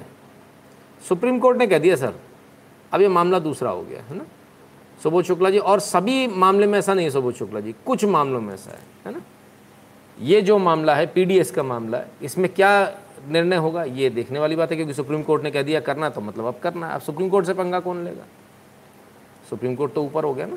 सुप्रीम कोर्ट जो कहेगा, वो करेंगे, ठीक है? बाकी जो मामले कानून व्यवस्था संबंधित होते हैं, उनमें ज़्यादा राज्य की चलती है ना। ठीक है? क्लियर है? तो ये वाला आइडिया पसंद आया सीधे सीधे पैसे दे देने वाला डिफरेंस का पैसा दे दो रट्टा ख़त्म करो। हुँ? हम्म? ये सारी झंझट ही ख़त्म हो जाएगी। अब केजरीवाल जी की बात आई है तो कोरोना वैक्सीन की बात होगी। वैक्सीन नहीं दे रहे, वैक्सीन नहीं दे रहे, वैक्सीन नहीं दे रहे। इस वैक्सीन ने तो ऐसा दिमाग ख़राब करके रखा हुआ है। और सच बताऊँ तो मोदी जी ने भी कुछ ज़रूरत से ज़्यादा टाइटनेस कर दी भाई। अब मुझे ही ले लीजिए। मैं गया, मैं का जुगाड़ लगाता हूँ, जल्दी लगवा लेता हूँ सेकेंड डोज मिल जाए। भाई साहब, वो हिंदी में कहते हैं ना, सारे घोड़े खोल लिए। कुछ नहीं हो पाया। पूरी ताकत लगा लीजिए। मोदी जी ने ऐसी चूड़ी टाइट करी है, ऐसी चूड़ी टाइट करी है कि स्थिति ये है कि सामने वाला बोलता, बोले, भाई साहब, ऐसे ही लगा देंगे, बाकी रजिस्ट्रेशन तो नहीं हो पाएगा। मतलब इस पर बात, आप बहुत ज़्यादा प्रेशर बनाओगे तो लास्ट इस पर आ जाता, बोले, भाई साहब, ऐसे ही कर लो। क्योंकि रजिस्ट्रेशन तो कंप्यूटर से होना है और वहीं होना है। तो अब भाई इसमें जुगाड़ तो चल नहीं पा रही किसी की। अब इस वैक्सीन को लेकर ही बड़े झगड़े हैं। एक के बाद एक एक रोज नया चीज़ आ जाती है। आइए जरा देखें, क्या हुआ? कोरोना वैक्सीनेशन, अंधाधुन टीकाकरण, म्यूटेंट स्ट्रेन के आब, के उभार की बन सकता है वजह, एक्सपर्ट ने पीएम को सौंपी रिपोर्ट। मरवा दिया रे बाबा। लो, अभी टीकाकरण हुआ भी नहीं। अब इनका कहना है भाई साहब, ये जो अंधाधुंध जो आप लगा रहे हो ना, सबको धद दनादन धद दनादन लगा रहे हो, इससे नए म्यूटेंट स्ट्रेंड्स बन जाएँगे। नए म्यूटेंट आ जाएँगे संभालते नहीं बनेंगे। आज एक्सपर्ट्स ने इस आश्रय की एक रिपोर्ट प्रधानमंत्री को सौंपी है। मना किया है कि बोले, मत लगाइए सबको टीका, सबको टीके की आवश्यकता बिल्कुल नहीं है। तो एक कोई पदौड़े वाले जी हो तो कहते हैं, सबको टीका लगा दूँगा, जो आएँगे उनको लगा दूँगा। इसलिए कहते हैं, भाई साहब, पढ़े लिखे आदमी को चुना करो, जाहिलों को मत चुना करो। अब वो आप आप तो फ्री के चक्कर में चुन लिया। ये बंदर का नाटक रोज हम देखते हैं। मोदी जी मदारी बन गए और बंदर गुलाट मार मार मार मार मार मार खा रहा है। सबको टीकाकरण शुरू से, डे वन से हम इसी बात को कहते आ रहे हैं, सबको टीके की ज़रूरत है ही नहीं। टीके की ज़रूरत सिर्फ़ उनको है जो दुकानों पर बैठे हैं, जो बाहर जा रहे हैं, काम कर रहे हैं, सिर्फ़ उनको लगाना है। अननेसेसरी सब लोग टीका ना लगाएँ। और अब ये एक्सपर्ट की एडवाइस आ चुकी है, एक्सपर्ट ने आज इस एडवाइस को दे दिया है। और वो एडवाइस क्या? है ज़रा उसको भी देख लीजिए। गजब के आईटी वाले लोग हैं साहब। समूह ने अपनी हालिया रिपोर्ट में कहा है कि बड़े पैमाने पर लोगों को टीकाकरण वैक्सीनेशन की जगह केवल उन लोगों को टीकाकरण किया जाना चाहिए जो संवेदनशील और जोखिम श्रेणी में शामिल हैं। अन्यथा नए स्ट्रेन उत्पन्न हो जाएँगे और ऐसे हो जाएँगे जिनसे आपसे संभालते नहीं बनेगा। ठीक है ना? पब्लिक हेल्थ एक्सपर्ट के एक समूह ने कहा है कि बड़े पैमाने पर अंधाधुंध व अपूर्ण टीकाकरण कोरोना वायरस के म्यूटेंट स्ट्रेन के उभार की वजह बन सकता है। ठीक है ना? इस समूह में अखिल भारतीय आयुर्विज्ञान यानी एम्स के डॉक्टर कोविड 19 संबंधी राष्ट्रीय कार्यबल के सदस्य भी शामिल हैं। कोई हल्का फुल्का नहीं है भाई जिसने वो दिया है। एम्स के डॉक्टर भी इसमें शामिल है। ठीक है? अब आप समझिए, ये भी चल रहा है। तो लोग तो कह रहे थे, सबको टीका लगवा लो, धड़ाधड़ लगा दो, पूरी जनता को कर दो। भाई आवश्यकता नहीं है इसकी। फ़िलहाल तो आवश्यकता नहीं लग रही है। बाकी आप देखिए आपको क्या करना है। लेकिन एक बात तो है कि सबको टीका नहीं, इसकी आवश्यकता नहीं। इस बात को हम भी शुरू से कह रहे थे, हमारा भी दिमाग यही बोल रहा था, भाई सबको टीके की आवश्यकता नहीं। आज फिर वही वाली बात आ रही है है ना? साईकांत मजूमदार जी कहते जय श्री राम नितिन जी, पदौड़ीवाल और मतलब एकदम फंस गई। हाँ जी, बिल्कुल, फंस गए इस बार तो। देशभक्त थे, अब तो लगवा ली वैक्सीन, सर। हाँ तो कोई बात नहीं। अरे, हम लोग तो वैसे भी बाहर निकलते हैं ना। जिनको बाहर निकलना, उनको तो आवश्यक है ना भाई। बाबा, उनको नहीं आवश्यक है जो अंदर बैठे हुए हैं, दूर दराज गाँव में बैठे हुए हैं। वहाँ कुछ नहीं होने वाला है। उनको भी जब लगा दो, इधर भी लगा दो, आवश्यकता नहीं है। जो लोग नहीं बाहर जा रहे हैं, उनको आवश्यकता नहीं है। जिनको लगता है, उनको लगवानी चाहिए, वो लगवाएँ। ठीक है ना? चलिए। फिर क्या? खत्म थोड़ी हुआ? कोविशील्ड की दोनों डोज के दिनों में अंतर को बदलना ज़रूरी नहीं, डॉक्टर वी के पॉल। अब एक नई बहस और छिड़ गई। और नई बहस क्या है साहब? जो कोविशील्ड के जो दो टीके हैं, दोनों के बीच में जो अंतर है, उस अंतर को कम किया जाए। इस बात पर बहस होनी शुरू हो गई है। बोले, भाई, पहले अंतर दिया था, अब अंतर कम। अब इसको भी ज़रा समझें, क्या चक्कर है? पहले अंतर जो है, उसको बढ़ाया। क्यों बढ़ाया? क्योंकि पूरे विश्व में अंतर को बढ़ाया गया था। आर एन बेस्ड जितने भी वैक्सीनेशन थे सब में अंतर को बढ़ाया। क्यों बढ़ाया गया? क्योंकि ब्लड क्लॉटिंग हो रही थी। अब ये कहा जा रहा है कि भाई नए म्यूटेंट्स आ रहे हैं नई चीज़ें आ रही हैं तो इस अंतर को कम किया जाना चाहिए। अब इस पर भी सरकार की एक्सपर्ट रिव्यू कमेटी बनी हुई है। वो अपना फैसला देगी। कम करना है नहीं करना है वो देखने वाली बात है। शुभम कुमार सिंह जी कहते हैं मोदी बंगाल में साइलेंट फेंकू। हम्म, ये क्या बात हुई? चलिए। तो बढ़ाना है, नहीं बढ़ाना है। दो वैक्सीन के बीच में अंतर को रखना है या कम करना है, वो सारी चीज़ें सरकार का काम है, सरकार करेगी। हमको उस रास्ते पर चलना है जिसे हमें, जिस रास्ते पर हमको चलना चाहिए, है ना? यानी सरकार जो कहे उसको मानना है। और अगर आपको लग रहा है सिर्फ़ भारत में ऐसा पंगा है ऐसा नहीं, सब जगह। कंफ्यूज कर रखा है हेल्थ एक्सपर्ट ने, एक वो मैग्नेट वाली न्यूज़ आ रही है सेकेंड डोज के बाद, है? ये क्या है? सब बकवास बात है जी, कोई मतलब नहीं है। देखिए प्रॉब्लम क्या है? इसलिए कन्फ्यूज़ हो रखे हैं, नया वायरस है, नई वैक्सीन है तो ये सब तो होगा साहब, ये तो होगा, है इन सब चीज़ों को तो ये सब चलेगा। अब आइए, आगे बढ़ते हैं।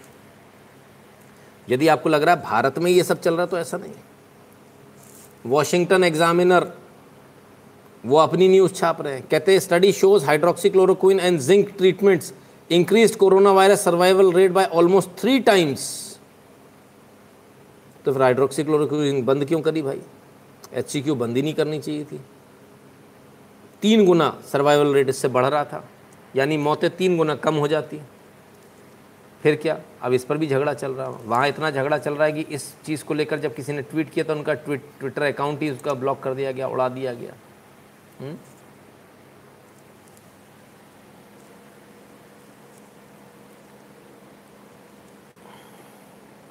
मिशिगन के गवर्नर हैं। उन्होंने डॉक्टर्स को बाकायदा धमकी दी थी। अगर तुमने एच सी क्यू प्रेस्क्राइब करी तो सोच लेना। हुँ? भाई, समझ में ही नहीं आ रहा कि आखिर इलाज करना है तो कौन सा करना है। सब जगह अपनी अलग कहानी चल रही है। हुँ?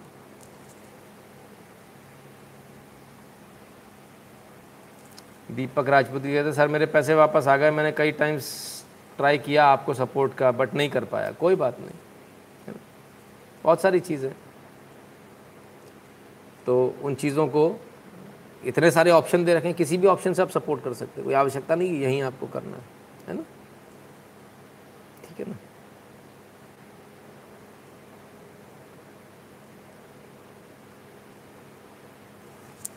आगे बढ़ते हैं। अब एक बयान आया, उस बयान को लेकर सुबह से बड़ा बवाल कटा हुआ था। क्या बवाल कटा? ज़रा उस बयान को देख ले, फिर उस बवाल की बात भी करेंगे। हुँ? हम्म?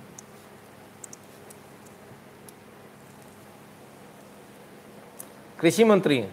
क्या कह रहे हैं? सुनिए। हल्की महँगाई है, क्योंकि सरसों के तेल में सरकार ने सरसों के तेल में थोड़ी सी हल्की महँगाई है क्योंकि सरसों के तेल में सरकार ने मिलावट को बंद किया है।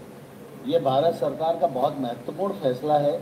इस फैसले का फ़ायदा देश भर के किसानों को होने वाला है, जो तिलन में काम करते हैं, सरसों में काम करते हैं, और लेकिन जो भी भाव बढ़ेंगे, उन पर सरकार की निश्चित रूप से पूरी नज़र है। अभी दाल का भाव बढ़ा था तो हमने सारे लोगों को इस सरसों के तेल में थोड़ी सी हल्की महँगाई है, क्योंकि सरसों के तेल में सरकार ने मिलावट को बंद किया है। सरसों के तेल में तेज़ी है, क्योंकि सरसों के तेल में सरकार ने मिलावट को बंद किया है। इसको लेकर बड़ा बवाल मचा, बड़े लोग बोले, बड़ा बेतुकी बात है, बड़ी अजीब बात है। तो क्या ये बात सही है? हमने कहा पहले इस बात को जाँच ले कि क्या ये बात सही है या नहीं। आ जाइए। Food regulator bans blending of mustard oil with other edible oils बात तो एकदम सही है। ब्लेंडिंग अच्छा शब्द है मिलावट का एक अच्छा शब्द है ब्लेंडिंग है ना? उस ब्लेंडिंग को सरकार ने बंद कर दिया। अब ज़रा इस ब्लेंडिंग को मैं दो मिनट समझा दूँ आपको फिर अपन आगे बढ़ेंगे। सरसों के तेल की ब्लेंडिंग को लेकर 2004 से लगातार मैं इस, इस चीज़ पर बहुत ध्यान रखता था और हमने कभी भी ब्लेंडेड ऑयल नहीं खरीदा। जब भी भी हम उठाते थे हम उस, उसको उठाकर देखते थे और देखते थे ब्लेंडेड है। और कई बार तो ब्लेंडेड इस हद तक देखा कि 20 परसेंट मस्टर्ड ऑयल है। आप उसको मस्टर्ड ऑयल लिख कैसे सकते हो यार? आप किताब के ऊपर लिख सॉरी आप पैकेट के ऊपर लिख रहे हो, आप शीशी के ऊपर लिख रहे हो मस्टर्ड ऑयल और अंदर देखो तो मस्टर्ड ऑयल है ही नहीं, बीस परसेंट है सिर्फ़। बाकी सारा दूसरा है। ये किस प्रकार का ब्लेंडिंग है भाई? वो तो मस्टर्ड ऑयल रहा ही नहीं। फिर मस्टर्ड ऑयल कैसे लिख सकते हो आप उसको? मैं लगातार हर बार, हर जगह हर एक ब्लेंडिंग के विरोध में हूँ। आप फ्रूट जूस में, आप फ्रूट जूस लिख रहे हो फ्रूट जूस में फ्रूट जूस है। कितना है? कितना परसेंट है? अट्ठारह परसेंट पंद्रह परसेंट बारह परसेंट ये फ्रूट जूस होता है। और आप डब्बे सौ सौ रुपए के बेच रहे हो एसेंस के, रसना के बना के तो घर में भी बना लेगा आदमी। इस देश के अंदर मिलावट का जो पूरा जंजाल है ना, बड़े कॉरपोरेट्स का खेल है साहब, बड़े कॉरपोरेट्स का। 2004 से लगातार हम सरकार को लिखते आए हैं, लगातार लगातार लिखते आए फ़ोटो ले लेके खींच खींच के प्रिंट आउट निकाल निकाल के, चिट्ठी बना बना के भेजते आए ये ब्लेंडिंग बंद कीजिए। ये ब्लेंडिंग की काला बाजारी चोरी बंद कीजिए। ये ब्लेंडिंग की जो ब्लेंडिंग का आपने सरकारी जो एक मोहर दे दी है ना, मिलावट के लिए सरकारी मोहर मिल गई। सरकारी आपको नॉड मिल गया, सरकारी अनुमति मिल गई। मिलावट करो जम के ब्लेंडिंग के नाम पर करो। ये ब्लेंडिंग वाला, ये मिलावट वाला तेल आप आज तक खा रहे थे। कब से खा रहे थे? 1990 से खा रहे थे। 90 में भारत सरकार ने इस तहत एक सर्कुलर जारी किया था, एक नोटिफिकेशन जारी किया था कि आप ब्लेंडिंग कर सकते हो ऑयल की। क्या आपको लगता है सही किया था? हम आपको बताते हैं क्यों सही नहीं था। शैलेश पिल्ले जी कहते हैं really awesome thanks for your service धन्यवाद शैलेश जी, बहुत बहुत धन्यवाद। अब हम आपको बताते हैं कि आखिर ये ब्लेंडिंग क्यों गलत है और क्यों इसको नहीं होना चाहिए। ब्लेंडिंग इसलिए गलत है क्योंकि जिसको आप सरसों का तेल समझ कर ला रहे हो, वो असल में सरसों का तेल है ही नहीं। वो या तो पामोलिन है, या कोई और तेल है। सारे तेल मिला दिए। मिलाते मिलाते मिलाते स्थिति ये हो गई कि लोगों ने तो मोबिल ऑयल भी मिलाना शुरू कर दिया गाढ़ा करने के लिए, क्योंकि पाम ऑयल पतला होता है। अब सरसों का तेल तो गाढ़ा होता है तो गाढ़ा कैसे गाढ़े के लिए कुछ भी मिलाया जा रहा है। मिलावट का हद देखिए। मैं ऐसे ऐसे लोगों को जानता हूँ, मैं एक सज्जन को जानता हूँ, महाफ्रॉड थे। और मैंने अचानक से देखा, सबके पैसे खाए रखे थे उन्होंने और अचानक से देखा, बढ़िया एकदम चकाचक फॉर्चूनर में घूमते हुए मैंने कहा, भैया, क्या हुआ? क्या कर रहे हो? बोले, मेरा तेल का काम है, तेल का काम डाल लिया मैंने। क्या काम करते हो तेल का? बोले, मस्टर्ड ऑयल। मैंने कहा अच्छा मस्टर्ड ऑयल प्योर देते हो आप? नहीं नहीं ब्लेंडेड ऑयल देते हैं ब्लेंडिंग करके देते अब आप समझ जाओ ब्लेंडिंग से। जब आदमी फॉर्चूनर खरीद ले रहा है, भाई साहब, तेल के खेल में, वो तेल बेचारा जो अपना है ना एक्सपेलर लगा के बेचारा ज़िंदगी भर वो साइकिल पर निकल जाती है उसकी। वो मोटरसाइकिल नहीं खरीद पाता। इधर कारें खरीद जाते हैं लोगों की। समझ में आ रहा है कैसे? ऐसे। मिलावट कर करके। देवू पर जी, जय श्री राम। विवेक सिंह नितिन जी, उत्तर प्रदेश चुनाव आते ही जातीय समीकरण बनने की कवायद शुरू हो जाती जबकि सामने लाहौर पर बिल्ला कूदत के लिए हम केवल हिंदू काफिर हैं। कृपया समझाइए, जातीय उच्च प्रधान हो सकता है क्या? विवेक सिंह जी, ये तो समझाते समझाते हम परेशान हो गए, लेकिन लोगों को समझ में नहीं आती। लोग जीजा चुनने जाते हैं। नेता चुनने थोड़ी जाते हैं। इसलिए जात देखते हैं। तो ब्लेंडिंग का मतलब क्या? ब्लेंडिंग का मतलब किसी ने बड़ा अच्छा लिखा है, अनम जी ने। ब्लेंडिंग का मतलब legal contamination that is blending सरकार ने इस लीगल कंटेमिनेशन को बंद कर दिया। ठीक है? और कब बंद कर दिया? इसको मार्च की तो मैं आपको एक खबर दिखा रहा हूँ 2021 की। इसको बंद कर दिया, इसके बंद करने संबंधी आदेश जो आया था, वो आदेश आ गया था पिछले साल अक्टूबर में। और फ़ूड सेफ्टी रेगुलेटर ये मैं फाइनेंशियल एक्सप्रेस की न्यूज़ दिखा रहा हूँ आपको ना? आप ये मत सोचना, वही न्यूज़ है, ठीक है ना? वही न्यूज़ जो अभी आपको दिखा रहा था, नीचे आ जाइए। Food safety regulator F S S I is banned blending of any kind of edible oil with mustard oil from June eight आठ जून से आप ब्लेंडेड ऑयल दुकान पर भी नहीं रख सकते, नहीं बेच सकते, ये गैर कानूनी हो गया। Such a ban was earlier impose from October one last year only to be revoked in less than three months June आठ से पूरी तरह से बंद हो गया। अब इसको समझिए आप। इस तेल के खेल को जरा समझिए। ये तेल का खेल क्या है? बड़े बड़े लोग हैं साहब। बड़े बड़े लोग इसमें। अडानी, विलमार। अडानी बोलते ना अडानी? तो मोदी का दोस्त है। मोदी ने लंका लगा दी अडानी की। सबसे बड़ा तेल का खेल अडानी का ही था। ब्लेंडिंग का बादशाह था अडानी विलमार ख़त्म। कोई ब्लेंडिंग नहीं। सब ब्लेंडिंग में। ये जितनी बड़ी बड़ी कंपनियाँ सब ब्लेंडिंग के बादशाह है, बेताज बादशाह है। सबका रोटी पानी बंद। असली बेचो, नकली मत बेचो। कंटेमिनेट करके, मिलावट करके मत बेचो, सरकार ने सीधा कह दिया। चलिए साहब। क्या क्या और हो सकता है वो भी देखें, लेकिन पहले दो चार कमेंट ले लूँ। देसी घानी का तेल खाओ, गाँव में बिज़नेस बढ़ेगा। अक्षय देव जी, उसी की बात हो रही है, उसी चर्चा हो रही है। Increase your reach your analysis super we are with you धन्यवाद देशभक्त जी बहुत बहुत धन्यवाद। तब क्या हुआ? आइए ज़रा तेल के खेल को देखें। Mustard oil blending banned how thirty years of regulation affected health farmers profit दो तरीके से नुकसान हुआ आपको। एक तो आपकी हेल्थ को इफ़ेक्ट हुआ, आपकी सेहत गई, और किसानों का फ़ायदा भी गया, दोनों गया। क्यों? ब्लेंडिंग के नाम पर आपको जो सौ रुपये में जो तेल दिया जा रहा था, उसमें सरसों का तेल तो था ही नहीं, बीस परसेंट था, बाकी तो था ही नहीं। Even twenty twenty percent blending will give you ten percent flavour in many cases हाँ बिल्कुल शशांक जी, बिल्कुल ऐसा होता है। और आजकल तो एसेंस आ गए हैं सभी चीज़ के। डाल दो, खुशबू उशबू सब आ जाती है, टनाटन, झर्राटा आ जाता है ना? तब क्या होगा? अब ब्लेंडिंग वाले तेल बंद। ये ब्लेंडिंग वाला आप जो तेल खा रहे थे, ज़रा इसको समझ लीजिए। ये क्या है? हुँ? ये तेल वो तेल है जिसमें पामोलिन मिलाया जा रहा था। ये आपको कैसे कैसे नुकसान करता है, वो भी बताएँगे। सरकार तो किसान से दाल, दलहन ऑयल वाली फ़सल लेने को बोल रही है, कल का हैशटैग कल का हैशटैग पर भी आऊँगा सर ना? सरकार तभी तो किसान से हाँ बिल्कुल बिल्कुल, है ना? तो अब किसान को भी रेट अच्छे मिले और आप भी गलत चीज़ ना खाएँ। अब इसका फ़र्क क्या होता है? मैं आपको धीरे धीरे करके एक एक चीज़ दिखाऊँगा। ज़रा पहले फ़र्क देख लीजिए, समझ लीजिए। कुकिंग ऑयल में भारत में जो कुकिंग ऑयल है, उसमें जो ब्लेंडेड ऑयल है, या जिसे पामोलिन आप बोलते हो, सर, उसका इतना बड़ा इतना बड़ा उसका हिस्सा है जिसको आप सोच भी नहीं सकते।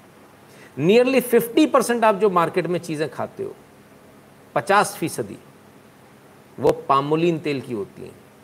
पामोलिन तेल पर या पाम ऑयल पर हम जाएँ, उससे पहले मैं आपको ये बता दें कि विश्व के लगभग हर अच्छे देश ने, हर बड़े देश ने, श्रीलंका तक ने पाम ऑयल को बैन कर रखा है। खाने योग्य नहीं है। और आपको पता है पाम ऑयल पाम ऑयल किस लिए इस्तेमाल होता था? जब पाम ऑयल निकाला गया शुरुआत में, जब यूरोप में, वगैरह में गया तो किस लिए इस्तेमाल होता है? ये मशीन ऑयल था। पतला तेल था मशीन ऑयल था। जो लाइट मशीन्स होती हैं, उनके लिए इस ऑयल का इस्तेमाल होता था। ये मशीन ऑयल था। इसको मशीन ऑयल के तौर पर इस्तेमाल किया जाता था। अब हमारे खाने में आ गया ये धीरे से। कब आ गया? नब्बे से आ गया। आइए। The union health ministry has allowed blending in edible vegetable oil in a notification in 1990 1990 में। इसके बाद क्या हुआ? इसके बाद जब इसमें मिलाया गया तो क्या क्या मिलावट हुई in 1998 Delhi and other north Indian state witnessed the dropsy epidemic dropsy का केस याद है?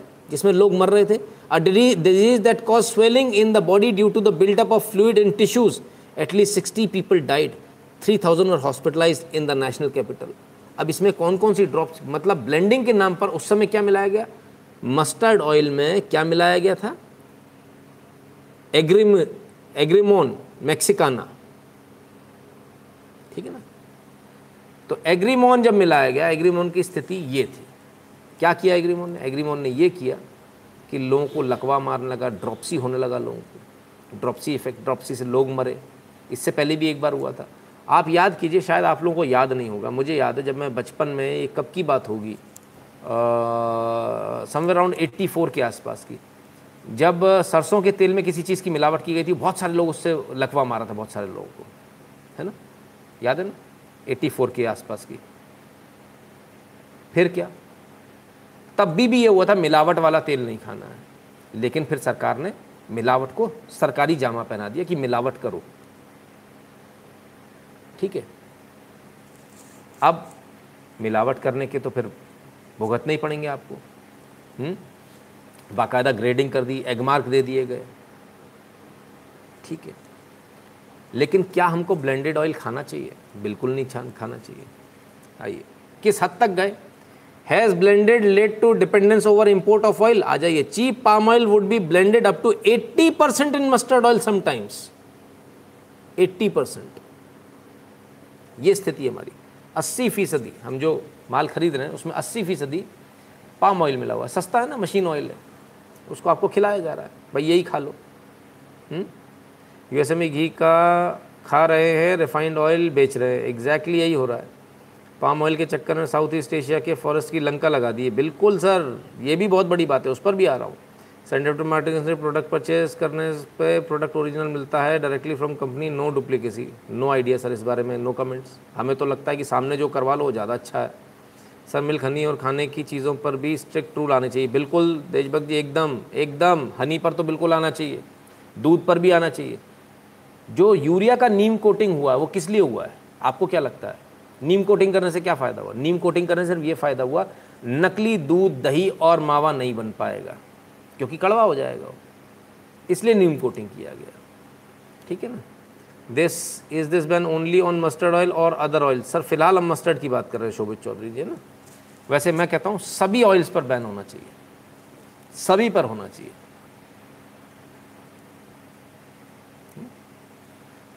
खैर।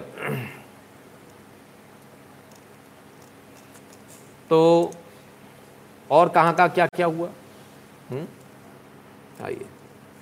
Ban on blending to boost mustard seeds production cut edible oil import अब इससे एक तीर से कई निशाने हुए, है ना? और एक तीर से कई निशाने में क्या हुआ? इंडस्ट्री प्लेयर में अडानी विलमार का नाम आ रहा है, ये देखिए, ठीक है ना? लीडिंग इंडस्ट्री प्लेयर है साहब ये, अडानी विलमार, ठीक है ना? चलिए तो अडानी का नुकसान हो गया, भैया मोदी ने अपने अपने दोस्त का नुकसान कर दिया। किसके लिए कर दिया? आपकी सेहत के लिए कर दिया। आपकी सेहत सही रहे। आप ये जो खा रहे हो, आज जो ये जो बैन हुआ है, इसने पंद्रह साल बाद कम से कम करोड़ों केस कैंसर के बचा दिए। ये करोड़ों केस जो कैंसर के होने वाले थे, वो बच गए आज। बहुत अच्छा हुआ।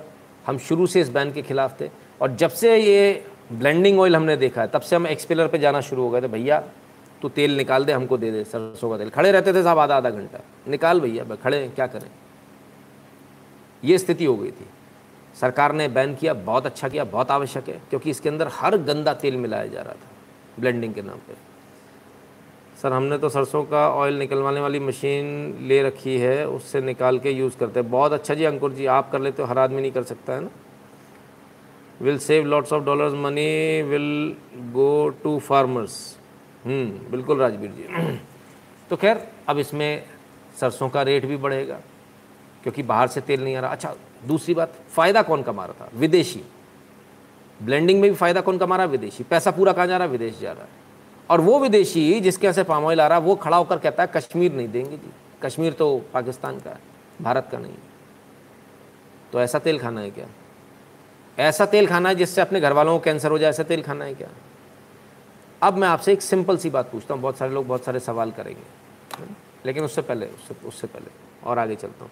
सर, पेट्रोल, डीजल, एलपीजी के रेट क्यों बढ़ रहे हैं? रीज़न बताओ, चमचों को जवाब देना है। देशभक्त जी बात करेंगे इस बारे में पहले ज़रा इसको कंप्लीट कर लें। हाउ देखिए, वायर लिख रहा है। How dirty is India palm oil and what should we do about it palm oil को डर्टी बताया जा रहा है। वायर बता रहा है। कब बता रहा है? आइए डेट भी देख लेगा इन्होंने डेट डाली है तो। मेरे ख्याल से 2018 के आसपास। ये देखिए 21 नवंबर 2018 को।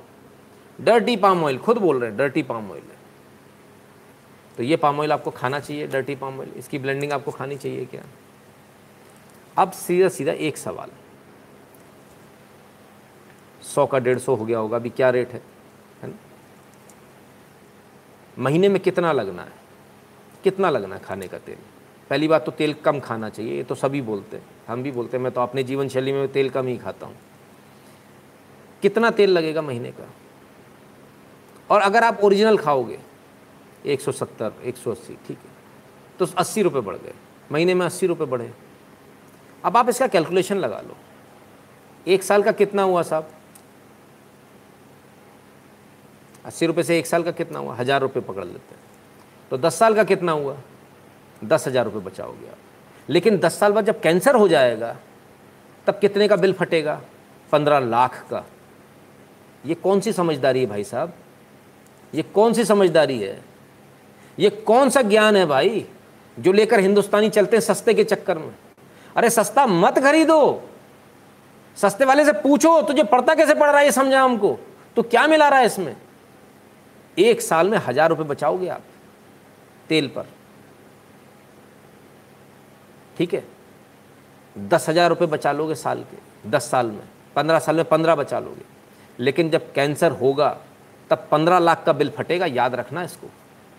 तब कई लोग तो इलाज भी नहीं करा पाएँगे। इसलिए न सिर्फ़ ये बंद हो अरे साहब, इसका इस्तेमाल तो कहाँ कहाँ होता मैं क्या बताऊँ? मक्खन बन रहा है पाम ऑयल से, और सबसे बड़ी चीज़ जो पाम ऑयल से बनती है, वो तो आप भूल ही गए, आपको याद ही नहीं है। आपको शायद पता नहीं है। हम्म? आइए मैं आपको याद दिलाता हूँ। केक खाएँगे? Birthday, happy birthday to you, cake काटो।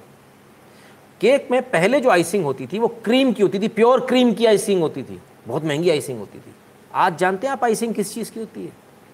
पाम पाम ऑयल को फेंट कर। हमारे यहाँ ही बनता है। हमारे पास में फैक्ट्री है। सिल्लियाँ की सिल्लियाँ जाती है। पहले उसको फेंटते हैं, उसके बाद उसको फ्रिज में रख देते हैं, बढ़िया सिल्ली एकदम टाइट हो जाती है, उसको भेज देते हैं। आइसक्रीम भी बनती है, बिल्कुल साहब। आइसक्रीम आइसक्रीम शब्द इस्तेमाल मत कीजिए डेजर्ट इस्तेमाल कीजिए। जो डेजर्ट होते हैं, वो सारे पाम ऑयल के होते हैं। तो ये बहुत अच्छा किया सरकार ने, बंद कर दिया। हमें नकली माल नहीं खाना। हमें आइसक्रीम मतलब क्रीम जो जमी हुई है, जो बर्फ़ बन गई है, वो आइसक्रीम होती है। हमें वो आइसक्रीम चाहिए। दूध के क्रीम की आइसक्रीम चाहिए। हमें तेल प्योर चाहिए। हमें केक के ऊपर जो आइसिंग चाहिए, वो पुरानी क्रीम वाली चाहिए। हमें ये पामोलिन वाली नहीं चाहिए। इसीलिए आप देखेंगे, आप बच्चों को यदि आप ये खिलाएँगे, केक वगैरह ज़्यादा खिलाएँगे, स्पेशली अगर आपने आइसिंग खिला दी। पहले आइसिंग चाट चाट के खाता था आदमी, आज आइसिंग निकाल कर फेंक देता है, इतनी गंदी लगती है। और यदि आपने खा लिया, पेट खराब हो जाएगा आपका। सोचिए, ये तेल को फेंट कर जो बनाया है, जिसमें तेल का परसेंटेज कुछ थोड़ा सा है, वो आपका पेट खराब कर देता है। तो ये लॉन्ग रन में आपके अंदर क्या स्थिति कर रहा होगा? सिर्फ़ हम नहीं हैं। विश्व में हज़ारों ऐसे देश सैकड़ों ऐसे देश हैं, सॉरी। जिन्होंने इसको बैन कर रखा है। सैकड़ों देशों ने इसको बैन कर रखा है। कौन कौन से? आ जाइए। Winners and losers from propose ban on palm oil international sustainability and carbon certification ISCC लिख रही है। क्या लिख रही है? ईयू ने बैन कर दिया साहब, अट्ठारह, आठ जुलाई 2018 को ब्लेंडिंग ठीक है जी? 2018 को बैन कर दिया। चलिए, और देख लेते हैं। फिर क्या हुआ? पाम ऑयल को लेकर यूरोपियन यूनियन और इंडोनेशिया में ट्रेड वॉर छिड़ गया। 26 सितंबर 2019 को। हम तो आज कर रहे हैं 21 में। भाई साहब, पूरी दुनिया तो 19 में ही कर चुकी 18 में ही कर चुकी। श्रीलंका जैसा देश कर चुका श्रीलंका में बैन है भाई साहब। पाम ऑयल, बताइए आप, क्या स्थिति है? और सिर्फ़ इतना नहीं जंगल काट मारे इस पाम ऑयल की खेती करने के लिए। पूरे जंगल काटे मारे वो एक अलग नुकसान है। लेकिन आपकी सेहत पर जो सीधा नुकसान है, उसको आप समझें और मेरा आप सबसे एक ही निवेदन है, भाई मेरा काम है आपको बताना। क्या करना? वो आप खुद से डिसाइड कीजिए। आर एस राव जी कहते हैं, सर, मोदी स्टाइल फॉर मिलावट, तेल, खाना है क्या? हम्म। सुनील गौर जी कहते हैं, हरियाणा में लोकल ब्रांड वालों को जीएसटी नंबर लेना पड़ा और साथ में खाने की आइटम वालों को एफ़ कोड लेना पड़ा और साथ में उसे नियम भी मानने पड़ेंगे। हम दुकानदार भी परेशान थे, लोगों के बच्चे बीमार हो रहे थे। बहुत अच्छा जी, सुनील ग्रोवर जी, बहुत बढ़िया। जितेंद्र रावत जी, धन्यवाद। देशभक्त थे, आपका नॉलेज सुपर है। प्लीज़ सेपरेट वीडियो डालो फ़ूड प्रोडक्ट्स पर। बिल्कुल सर फ़ूड प्रोडक्ट्स पर। ये तो मेरा पहला और मैं इस पर वीडियो बनाना चाह रहा था, बहुत लंबे समय से बनाना चाह रहा था। मुझे नहीं पता था ये सब झगड़े हो चुके हैं कि भारत में बैन हो चुका है। मुझे नहीं पता था। सबसे मज़े की बात देखिए, इतना अच्छा कदम भारत सरकार ने लिया। प्रधानमंत्री नरेंद्र मोदी ने लिया, कृषि मंत्री नरेंद्र सिंह तोमर ने इसको लिया। इसमें इनकी बहुत बड़ी भूमिका रही। इतना अच्छा कदम जो हमारे बच्चों को जीवन दान देगा, हमारे बच्चों को कैंसर से बचाएगा। ये ऐसी निठल्ली पार्टी है यार। ये अपने ढंग के काम भी नहीं बता पाती है। ऐसे ऐसे निठल्ले लोग बैठे हैं इसमें कि काम करने वाले काम कर रहे हैं। बताने वाले बिल्कुल ही निठल्ले। ये बता ही नहीं पाए कि भैया हमने पाम ऑयल ब्लेंडिंग बंद कर दी, हमने मिलावट बंद कर दी। पिछली सरकारों ने जो मिलावट आपको खिलाया, तीस साल खाया मैंने ये मिलावट, साहब। मुझसे पूछिए, जिसे मैं बटर समझ कर खा रहा था। हाँ? वो बटर तो था ही नहीं। अच्छे अच्छे नाम दे दिए। बढ़िया बढ़िया नाम दे दिए। क्या फलाना लाइट ढिकाना लाइट और अपन लगा लगा खा रहे हैं। सस्ता है, खाओ। भाई, ये लाइट वाइट भी बंद कर दो मोदी जी, इन पर भी बैन लगा लो, मेरे तो हाथ जोड़कर निवेदन है। बटर के नाम पे मक्खन ही मिले। ये लाइट फाइट हमको नहीं चाहिए, ये तेल नहीं चाहिए हमको, पामोलिन का। हम्म? सर टिकैत का समझ क्यों नहीं आता कि ये मोदी सरकार बिल्लों को, बिल वापस नहीं लेगी, अपना घर जाकर आराम क्यों नहीं करता? जितेंद्र जी, जल्दी समझ में आ जाएगा, चिंता ना करें। इसलिए इस बात को समझना बहुत आवश्यक है। हम्म? ठीक है? चलिए, आगे बढ़ते हैं। सुबोध जी अगर पुराने सरकार के फैसले को गिना जाए तो एक बाइबल या कुरान बन जाएगी, बीजेपी सरकार अभी तक कुछ नहीं कर रही, सब पुराने पाप ठीक हो रहे हैं। जी, बिल्कुल, एकदम एब्सोल्युटली ठीक है ना? अमूल भी मिक्स करती है क्या? देखो जी अमूल का बटर लेंगे कुछ मिक्स नहीं करेगा। अमूल की आइसक्रीम खाएँगे कुछ मिक्स नहीं करेगा। आइसक्रीम आइसक्रीम लिखेगा और डेजर्ट नहीं लिखेगा उसको। ठीक है? Habitat destroyed in Indonesia for palm oil produce, we pay more fresh produce than paying for medicines and doctors. Definitely Robin ji मैं यही कह रहा हूँ।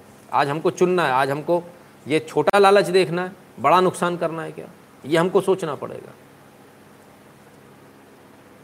अमित जी कहते हैं, इसलिए लोग दिल की बीमारी से मर रहे हैं। बिल्कुल सर, बिल्कुल बिल्कुल। इसलिए बहुत आवश्यक है, बहुत आवश्यक है इससे जितना जल्दी हो सके, उतना जल्दी इस नकली तेल और नकली जो ये बना रखा है इन्होंने, इससे हमको निजात मिले, बहुत आवश्यक है। और इसलिए आज हम इस बात को कहते हैं कि जो इन्होंने कहा है, बिल्कुल सही कहा है, और ये वो चेहरा है जिसने इस पूरे तेल के खेल में मैं इनको तकरीबन पाँच छः साल से जानता हूँ। और पाँच छः साल से लगातार ये बात हो रही थी इस बात को लेकर लगातार चर्चा थी ये ब्लेंडेड ऑयल बंद होना चाहिए। इसमें इन्होंने बहुत बड़ी भूमिका निभाई है इस ब्लेंडेड ऑयल को बंद कराने में। आज आपके बच्चे जो सुरक्षित हो रहे हैं वो इसमें इनका बहुत बड़ा हाथ है। सरसों के तेल में थोड़ी सी हल्की महँगाई है क्योंकि सरसों के तेल में सरकार ने मिलावट को बंद किया है। बोलना नहीं आता इनको बहुत अच्छा बहुत प्रभावी बोलना नहीं आता। बहुत धुआंधार नहीं करते, पर्दे के पीछे रह के चुपचाप काम करते हैं। लेकिन काम अच्छा किया, बेहतरीन काम किया, पहली बार किया, बहुत अच्छा काम किया। सभी जगह मिलावट बंद होनी चाहिए। और मैं कहता हूँ, मिलावट पर सिर्फ़ एक सज़ा होनी चाहिए, मौत की सज़ा। डर के मारे कम से कम आदमी मिलावट तो ना करे। क्या पी रहे हैं, क्या खा रहे हैं, हम जहर खा रहे हैं, जहर पी रहे हैं जी, दूध पियो तो मिलावटी, तेल खाओ तो मिलावटी। सब आलम ये हो गया है मेरी तो स्थिति इतनी ख़राब है कि मैं क्या बताऊँ, मैं तो बाहर खाने से डरने लगा हूँ। दिमाग में एक चीज़ आती है, फिर ये नकली होगा। आप जाकर बाहर, आप सोचिए पाव भाजी खाने में डर लगता है, पता नहीं उसने बटर लगाया या वही लाइट लगा दिया है फिर वही पामोलिन का हाइड्रोजनेटेड खा लो बेटा, जाओ, मज़े करो। क्या करो? बड़ी आफत है साहब। समझना ही बड़ा मुश्किल है। लेकिन F S A certified oil बिना दाम बढ़ रहा है, उसका क्या? फ्रेश चीज़ पर आओगे तो बढ़ेगा। बीजेपी का टाइम अब हुआ है, अब वो अच्छे काम को नहीं बता पाते अपोजिशन गलत को सही बता देती है। अंकुर कौशिक जी, बिल्कुल यही तो सबसे बड़ी दिक्कत है। प्रेस कॉन्फ्रेंस कर सकते हैं विद डीओसी ये बताने वाले। कर सकते हैं सर, पर पता नहीं क्यों नहीं करते, मुझे तो समझ में नहीं आता। क्यों नहीं करते? इतना अच्छा काम किया मतलब ये मेरे, ये this was one of my favourite topic जिसको इन्होंने किया है, बहुत मुझे बड़ी तसल्ली है मुझे बड़ी खुशी है। सिर्फ़ इतना नहीं करना चाहिए, सर। अभी तो और सर्जिकल स्ट्राइक करना चाहिए। जो बिस्किट विस्किट जो बन रहे हैं आपके पाम ऑयल में जो बाकी चीज़ें जो बनती हैं, इन पर भी बाकायदा सर्टिफाइड होना चाहिए। किस चीज़ से बना है, क्या बना है, अंदर क्या है। और मैं सिर्फ़ एक सिंपल सी चीज़ बोलता हूँ। अगर आपने लिखा है मिल्क उसमें यदि एक परसेंट भी मिलावट है तो आप उसको मिल्क नहीं लिख सकते। ये नियम बनना चाहिए। अगर यदि आपने उसके ऊपर लिख दिया ऑयल और अगर उसमें मिलावट है तो आप उसको एडेबल ऑयल नहीं लिख सकते। मस्टर्ड ऑयल नहीं लिख सकते। आपने लिखा फ्रूट जूस फ्रूट जूस के अंदर यदि उसके अंदर मिलावट एसेंस डाले हैं आपने तो उसको आप फ्रूट जूस नहीं लिख सकते, स्पष्ट होना चाहिए। ये बेईमानी बंद करो। कितने लोग हैं जो मेरी तरफ़ पढ़ते हैं? आप सोचिए, मैं एक बार यदि जाता हूँ दुकान में तो दुकान वाला तो मुझे खड़ा नहीं होने देता भाई साहब, भगा देता है। तो अगर एक बार जाऊँगा मॉल में जाऊँगा, बड़ी दुकानों पर जाऊँगा, वहाँ जाकर एक पैकेट पकड़ के खड़ा होता हूँ। मैंने हालत मेरी ये है कि मेरे साथ जाने वाले लोग कतराने लगे हैं। बोले, इसको घंटा भर लगेगा, ये पीएचडी करेगा खड़ा होकर सही आदमी गलत साबित होता समाज के अंदर साहब। मेरे से हालत ये है, मेरे मेरे साथ में मेरे घर वाले नहीं जाते, बोले, अरे भाई, रहने दो। ये बॉटल उठा के पकड़, पढ़ने लगता है वहाँ पे। ये स्थिति है। पढ़ना पड़ता है भैया, क्या करें? एक जगह फ्रूट जूस है, सौ रुपये का, दूसरा है अस्सी रुपये का। वो फ्रूट जूस बेचारा जो बेच रहा है, वो बेच रहा है एट्टी परसेंट का, ये बेच रहा है ट्वेंटी परसेंट। और सस्ता इसलिए सब ले जा रहे हैं उठाकर। सस्ते को एक बार देख तो लो भैया सस्ता क्यों है? दुनिया में कुछ सस्ता नहीं होता। इसको समझिए। बहुत कहते हैं सर मोनोसेंटो कंपनी पे रिसर्च कर लीजिए ये लोग इंडिया में गेहूँ देते हैं जो कि डीए भी नहीं खाता जो कि अच्छा गदा भी नहीं खाता आ, नहीं खाना चाहता जो कीड़ा भी नहीं खाना चाहता। पंजाब में पूरा गेहूँ मोनोसेंटो है कृपया ना खरीदें। अरे बाप रे मोनसेंटो का है। बाप रे बाप, बताइए। सुधाकर पटेल के this is halal economy mustard oil use by H only Devu Patel दिखे थे सर, तन से जुदा, सर जी जी, बिल्कुल कंग कंग की गुगा हो गया साहब। तो चलिए साहब, ज़रा समझिए मस्टर्ड ऑयल अच्छा एक चीज़ और, इस तेल के खेल के ऊपर हम एक और लाइव करेंगे। आपको उसकी प्रॉपर्टीज़ भी बताएँगे कि मस्टर्ड ऑयल कहाँ टिकता है, सरसों का तेल कहाँ टिकता है, बाकी तेल कहाँ टिकते हैं। इसको भी देखिएगा। क्यों सरसों के तेल पर हम इतना ज़ोर दे रहे हैं? आपका इंटरव्यू देखा था, एक बार तो मर्ज़ी के साथ आप और सजेशन दो इन्हें तेजभग जी कहते हैं। बिल्कुल सर, पूरे सजेशन देंगे। सजेशन भी देंगे और इन्होंने जो अच्छा काम किया है, जो बेहतरीन काम इन्होंने किया है, उसके लिए कल हम हैशटैग भी चलाएँगे। सरकार नहीं बताएगी, हम तो बता सकते हैं। हम तो बताएँगे। सरकार बैठी हुई है, पार्टी बैठी हुई है, मिलावट बंद कर दी, नहीं बता पा रहे। सब जगह से बंद करो। सर खोए से, मिठाइयों से, इससे, उससे। अरे मतलब ऐसा हुआ बना दिया। मिठाई में मिलावट, मिठाई में मिलावट, मिठाई में मिलावट है। केड़ बड़ी खा लियो। बा में मेला माइंडर हुआ भैया। बाय देख लियो। समझो तो सही जरा। स्थिति इतनी खराब कर दी है। और मतलब अगर आप देखने जाएँगे तो उसमें परमिसेबल है साहब। मक्खी निकल सकती है, सब निकल सकता है। कहते हैं ऐसा हो सकता है। हम्म? ज़रा देखिए आप, क्या गजब है। राजेश्वरी तोमर कहते हैं you are doing a great service through the nation Nitin ji, धन्यवाद। Media and information management of BJP is weak after Arun Jaitley ji passed away साहब, इनका कब अच्छा था, हमें तो ये समझ में नहीं आता। हमने तो कभी अच्छा नहीं देखा। Honey was not fake read the properties of honey हाँ हनी हनी किसने बोला फेक हमने तो नहीं बोला। हम तो अभी मस्टर्ड ऑयल की बात कर रहे हैं। हनी पर तो आए नहीं। हनी पर आएँगे तो हनी की भी बात करेंगे। तब आपको पता चल जाएगा हनी कैसे चेक किया जाता है। हम तो खुद चेक करते हैं। चलिए। तो ये तो हुआ पूरा आपकी सेहत से जुड़ा हो तो जिनको तेल से प्रॉब्लम है, वो एक बार बजट लगा लें कि मेरे घर में कितना तेल लगता है। उस तेल से मेरा सालाना नुकसान कितना हो रहा है और पंद्रह साल बाद मेरा नुकसान कितना होगा और उसको एक बार ये मानकर चलेंगे कि पूरे घर को नहीं, एक व्यक्ति को सिर्फ़। यदि कैंसर हो जाए तो कितने का बिल फटेगा? पंद्रह लाख का फटेगा मिनिमम तो हिसाब लगा लीजिएगा। असली चीज़ के आपको पैसे देने ही होंगे। दुनिया में फ्री सिर्फ़ नकली मिलता, असली नहीं मिलता। हम यहाँ आपको आपको असली न्यूज़ देते हैं। पैसे लेते हैं ना आपसे।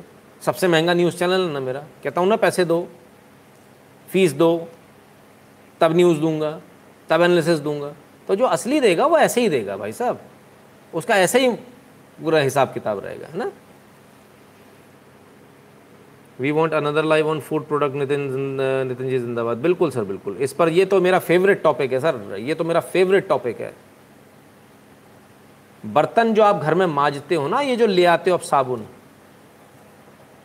ये आपकी मौत का कारक है। बचिए इससे। मत इस्तेमाल कीजिए। हम किसी दिन इस पर पूरा घर के ऊपर ही एक लाइव करेंगे, बेहतरीन लाइव करेंगे। सारी चीज़ें ले लेंगे एक बार में। जो आप साबुन से बर्तन माज माज माज पानी से डाल के निकाल दिया। अरे भैया, दादा, सारे केमिकल हैं उसके अंदर। फिर उसमें गर्म सब्ज़ी डाली आ हा हा आनंद, पूरी मिल गया उसमें, बढ़िया कास्टे का खाए जा रहे मुझे कैंसर कैसे हो, डॉक्टर साहब? मैंने तो कभी कुछ नहीं खाया। मैंने तो कभी दारू पी नहीं मैं सिगरेट पी नहीं। मुझे कैंसर कैसे हो गया? अरे भाई, रोज तो तू कास्टिक पी रहा था, घर घर घर। उसका क्या होगा? भूल गया? नहीं राख से बर्तन मत माजना कैसी बातें करो चीप लोग हो तुम लोग। ब्लडी इंडियंस चलो। ठीक है? आपको समझाया गया जो समझाया गया वही तो बता रहा हूँ। समझ लो भाई, समझ लोगे तो अच्छा रहेगा।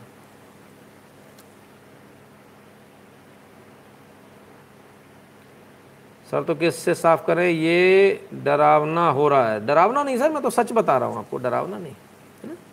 डरावने की बात नहीं। किसने बोला कि आपको, भाई जहाँ चिकनाई है, वहाँ आपको साबुन लगाने की आवश्यकता पड़ती है। नब्बे प्रतिशत बर्तन वो होते हैं। जिनको आप सिर्फ़ अगर आप पानी से धो लेंगे तो आपको किसी दूसरी चीज़ की आवश्यकता नहीं पड़ती है।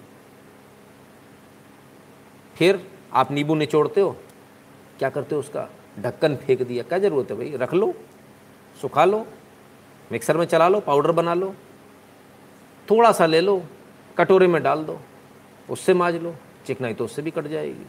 और अगर वो रह भी जाएगा, कोई नुकसान नहीं बिगाड़ने वाला, आपका कुछ नहीं, आपकी सेहत को बिगड़ने वाला।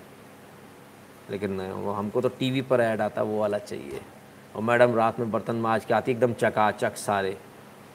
मज़ा आ जाता है। तो भाई आप माजो, उसी से माजो। आपकी इच्छा है। हम्म? फिर उसके बाद तो अपन लोग काम खुद थोड़ी कर सकते हैं। वो तो हमारे यहाँ बाई आती है। वो करती है।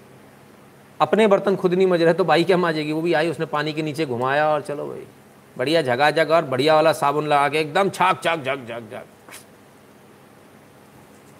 अच्छा उसमें भी ये वाला पाउडर इस्तेमाल अच्छा वॉशिंग मतलब क्लीनिंग पाउडर कितनों का इस्तेमाल होता नहीं होता होगा। क्यों नहीं होता? वो दाग छूट जाते हैं भाई बोलती है। तो क्या वो लिक्विड ले आओ? उसमें दाग नहीं होंगे। दिखेंगे नहीं। होंगे तो उसमें भी, बस दिखेंगे नहीं।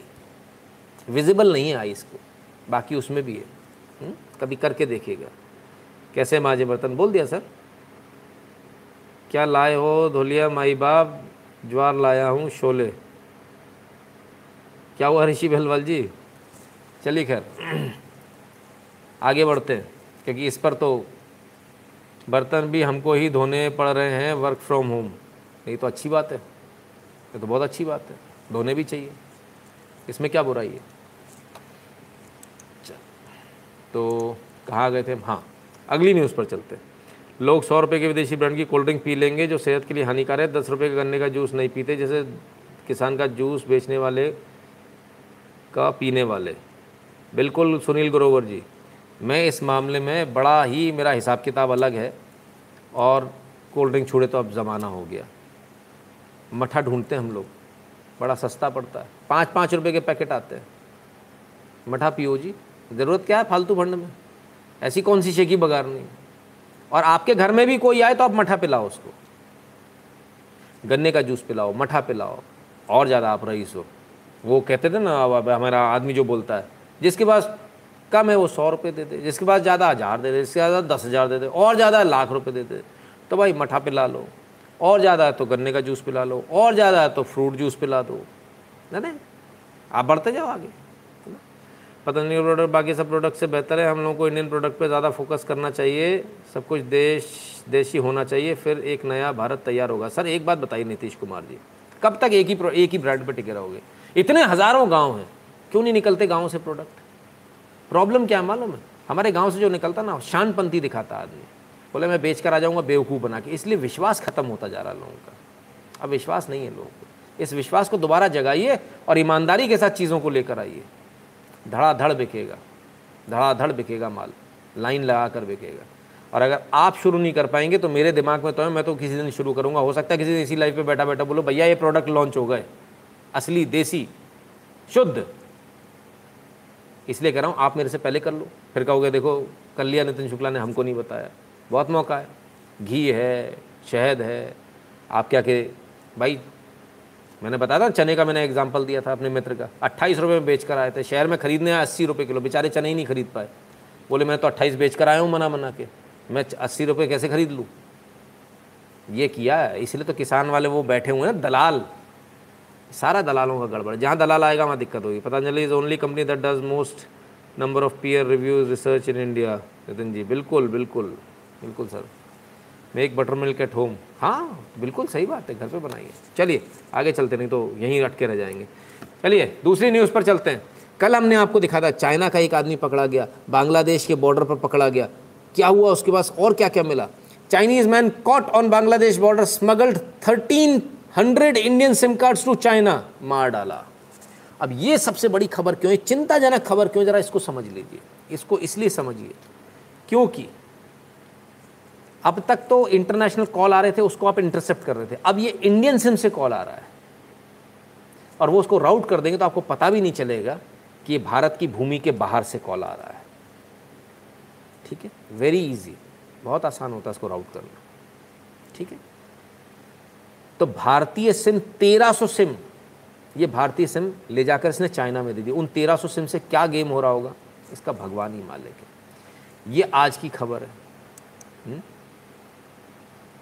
सिर्फ़ इतनी खबर नहीं, और बड़ी खबर है। आइए। Pakistan spies ring illegal Indian telephone exchanges for secret information ये भी आज ही की खबर है। बेंगलुरु में पूरा एक टेलीफोन एक्सचेंज पकड़ा गया है। पाकिस्तान की आईएसआई का पकड़ा गया है। और इस टेलीफोन एक्सचेंज से पूरी इंफॉर्मेशन बाहर जा रही थी। गजब हो गया साहब। लीजिए साहब। ये पकड़ेगा भाई साहब। हम्म? तीस इलेक्ट्रॉनिक डिवाइसेस मिले, बत्तीस सिम कार्ड स्लॉट मिले, ये पूरी मशीन है इनकी। पावर सिम बैंक के साथ में काम करते थे, ये पकड़े गए। ठीक है? अब पूछताछ जारी है 900 सिम कार्ड मिले इनके पास से। ये भी आज ही खबर है है ना? ठीक है? तो साहब, एक के बाद एक के बाद एक कांड। पहले सिम कार्ड विदेश चले गए। यहाँ के सिम कार्ड से क्या हो रहा है? बाकायदा एक एक्सचेंज चल रहा और एक्सचेंज भी छोटा मोटा नहीं। ये रहा पूरा एक्सचेंज साहब। ये देखिए, हज़ारों कॉल एक बार में इधर से उधर करने का जुगाड़। हज़ारों कॉल बंकिम मेहता जी धन्यवाद। ठीक है? एक बार में। तो ये आज पकड़ा गया। पर नितिन शुक्ला तो हर बात को बहुत पहले बता देता है। हमने पहले बताया था कि नहीं? आज क्या चल रहा है? इक्कीस। आइए, पहले डेट दिखाता हूँ। उनतीस अक्टूबर 2019 ये मैं ही खड़ा हूँ। उस समय थोड़ा ज़्यादा जवान था आज से। अभी थोड़ा ज़्यादा बुढ़ा हो गया क्या कह रहा हूँ? सुन लीजिए। एक रह जाता है। जी हाँ मैं बात कर रहा हूँ। दस हज़ार सिम कार्ड सिर्फ़ एक व्यक्ति के नाम पर मिले हैं। एक व्यक्ति के नाम झारखंड में जब एटीएस ने छापा मारा है एनआईए ने जब छापा मारा है, तब दस हज़ार सिम कार्ड मिलते हैं जावेद के पास। और जावेद के पास ये सारे सिम कार्ड एक ही कंपनी के मिलते हैं। और इनको बाकायदा सिम बैंक जिसे बोलते हैं, एक मॉड्यूल होता है जिसमें बहुत सारी सिम करीब 100 सिम एक साथ लगाई जा सकती है और एक साथ 100 सिम से मैसेजेस भेजे जा सकते हैं। एक साथ 100 सिम से फेसबुक अकाउंट बनाए जा सकते हैं। एक साथ 100 सिम से कई सारे वीडियोस वायरल किए जाते हैं। जो आप लोग देखते हैं लगातार कि कई वीडियोस वायरल हो रहे हैं। कई सारे आप फेसबुक पर अकाउंट देखते होंगे कि फलाने ने फलाने को गाली दी। एक ही आईडी से एक ही व्यक्ति एक जगह बैठा हुआ हज़ार आईडी चला रहा है, दस हज़ार आईडी चला रहा है। और वो अलग अलग आईडी से, किसी ब्राह्मण की आईडी से दूसरे को गाली दे रहा है, दलित को, दलित की आईडी से ब्राह्मण को गाली दे रहा है, कभी हिंदू की आईडी से मुसलमान को गाली दे रहा है, कभी मुसलमान की आईडी से हिंदू को गाली दे रहा है। और ये सब चल रहा था रांची में, झारखंड के रांची में। जावेद जिसको पकड़ा गया, उसके पास दस हज़ार सिम कार्ड मिले। तो साहब, ये था। ठीक है? क्या आप जर्नलिस्ट थे? ओहो। अभी तो मैं ज़िंदा हूँ। था कैसे हो गया? आज का नया धंधा नहीं है। बहुत पहले से चल रहा है। 2018 से चल रहा है। उससे भी पहले से चल रहा है। रोज एक नए पैरल एक्सचेंज आ जाते हैं। रोज जावेद पकड़ा जा रहा है। कब खत्म होगा भाई? हुँ? ये 2018 का था। आज जो चीज़ हो रही है उसको 2018 में भी तब भी, भी हमने ऐसे एक्सपोज किया था। हुँ?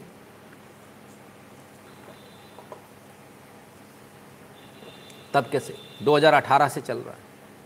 मतलब इस बार भी हम पहले से कई साल आगे थे। हुँ?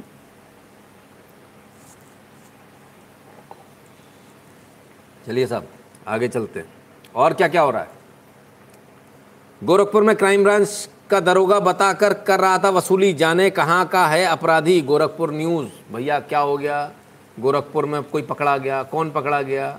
अपने आप को गोरखपुर का निरीक्षक बता रहा था। कौन बता रहा था? हुँ?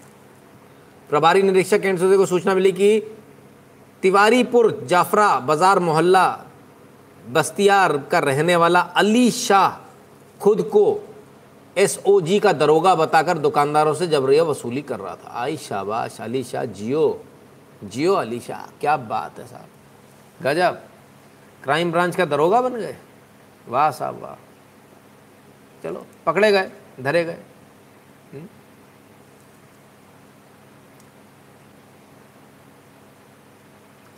तो अली शाह जी धरे गए, पकड़ लिए गए।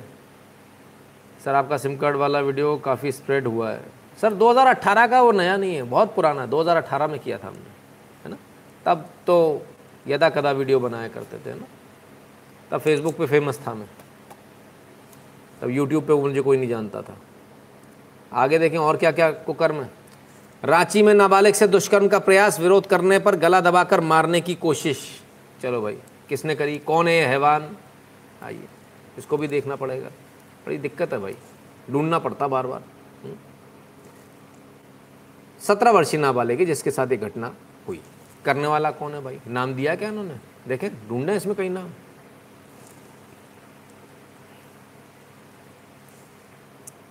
आरोपित का नाम शेख इमरोज है। अच्छा आप लोगों को पहले से ही पता होती है। चलो भाई, ठीक है। ठीक है भैया? समझ में आ रहा है? समझ में आ रहा है कि नहीं आ रहा? पूछना पड़ता, लोगों को समझ में नहीं आता। आइए और देखिए। Mumbai GRP arrest social media influencer for stunt video on railway tracks भैया सोशल मीडिया इन्फ्लुएंसर यदि कोई हो, अपने आप को हीरो समझ रहे हो तो ज़रा बच के रहना, क्योंकि पुलिस उठा कर ले जाती है। किसको उठाया?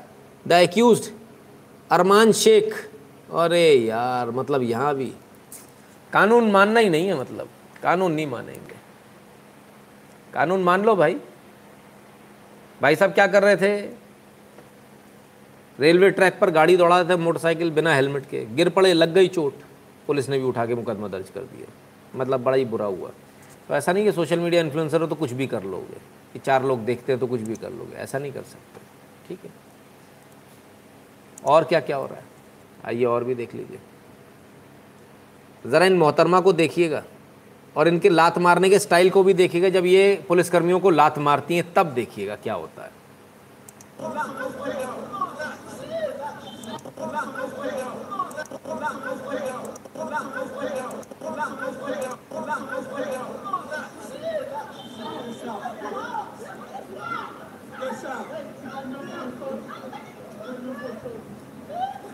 ये देखिए, पुलिस कैसे कैसे ठीक करती है ऐसे लोगों को? भारत में यदि होता, तब यह हंगामा मच गया होता। भारत में यदि पुलिस हाथ लगा दे महिलाओं को तो हंगामा मच जाएगा। लेकिन यहाँ देखिए, और अभी देखिएगा,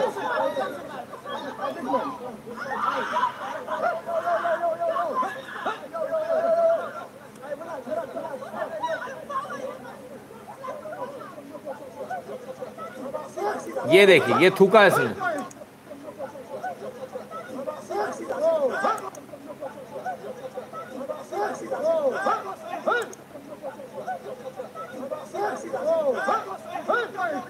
ये भी थुकलगी जमात की निकली भाई।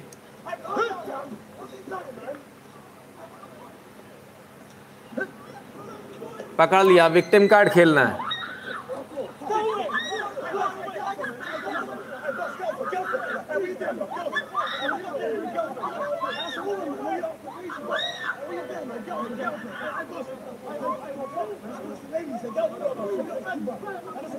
अरे भैया, जेल में मत डालो, पकड़ो मत। हम पुलिस को लात मारेंगे, हम पुलिस के ऊपर थूकेंगे, हम सब करेंगे। हमको मत पकड़ो। ले जा भाई, डालो उसको, ले जाके जेल में डालो भाई। जेल में डालो भाई। इनको समझ में आना चाहिए। अब इनको तुरंत महिला सशक्तिकरण, फलान ढिकान, दुनिया भर की चीज़ें दिख जाएँगी। So called feminism yes so called feminism मार डंडे सही करना चाहिए भैया। चलिए खैर। आगे देखें और क्या चल रहा है। ओहो। बम विस्फोट से मदरसा हुआ जमीदोज। इमाम की हुई मौत। अयो भाई, थोड़ा जल्दी हो गया। प्रैक्टिकल सिखा रहे होंगे, थोड़ा कुछ मतलब ज़्यादा प्रैक्टिकल हो गया, है ना? चंदन नगर, नदी के किनारे बसे चरमेली नव टोलिया गाँव की घटना। तो अंदर कुछ प्रैक्टिस चल रही थी? ज़्यादा हो गई प्रैक्टिस। मदरसे में रखे ट्रंक में बम होने की पुष्टि। चचावा भाई ने की मृत इमाम की पहचान। तो साहब, बम बन रहे थे अंदर, मदरसे में। कोई जूस, हमारे जूसवर भैया को बुला लो यार, उनसे फैक्ट चेक करा लो, उनसे फैक्ट चेक तो कर लो भैया। जाए फैक्ट चेक नहीं करोगे तो साहब, बम विस्फोट से जमींदोज हो गया, बड़ा नुकसान बहुत हो गया भाई साहब। हम्म? ये नुकसान होना नहीं चाहिए। वर्क फ्रॉम होम चल रहा था हाँ ये बात भी सही है। वर्क फ्रॉम होम ज़्यादा हो गया वर्क फ्रॉम होम ये वाली घटना कहाँ की थी? इस घटना को देख ले पहले। ये घटना थी बांका की। आइए और घटना देख लें। नए पुराने पे दिमाग मत लगाया करो। ये गोंडा की घटना। गोंडा में भीषण विस्फोट में एक ही परिवार के आठ की मौत। लो जी भैया। यहाँ भी हो गया। मैंने जिधर देखो उधर बम ही बम फूटते रहते भाई, क्या बात है? भीषण विस्फोट हो गए। क्या बात है? हम्म? कम कर लो यार इसको थोड़ा सा, ज़्यादा है। अब इसके बाद में तो अब ये सब सही होना चाहिए, गलत चीज़ें हो रही गलत चीज़ें बंद होनी चाहिए देश के अंदर, ये बम बम से नहीं उड़ना चाहिए। तब क्या? जनसंख्या नियंत्रण पर असम के सीएम ने दिया बयान तो भड़के ओवैसी बोले, ये हिंदुत्व बोल रहा है। ए लो भैया। मतलब ये चाहते हैं, यही सब होता रहे। ये चाहते ही नहीं है कि जो दूसरी आबादी है भाई, जो दूसरी सेकंड लार्जेस्ट मेजॉरिटी है उसका भला हो, ये चाहते ही नहीं है। ये तो कहते हैं, बस इसी प्रकार से तुम तो दस दस बच्चे पैदा करते रहो। गरीब रहो, गरीबी में रहो और यही सब काम करते रहो। और अगर सही चीज़ बताओ तो हिंदुत्व बोल रहा है हिंदुत्व कहाँ से बोल रहा है बाबा? चाइना बोल रहा है बोलना चाहिए। हिंदुत्व कहाँ से बोल रहा है? है ना? तो ये स्थिति है। मतलब आपको समझ में आ गया, अभी तो जनसंख्या नियंत्रण कानून की बात भी नहीं आई। किसी ने बस इतना बोला कि भाई जनसंख्याओं को नियंत्रित करना चाहिए। तब यह हाल है। निकल निकल के आ गए। भाई, बड़ा गजब हिसाब है।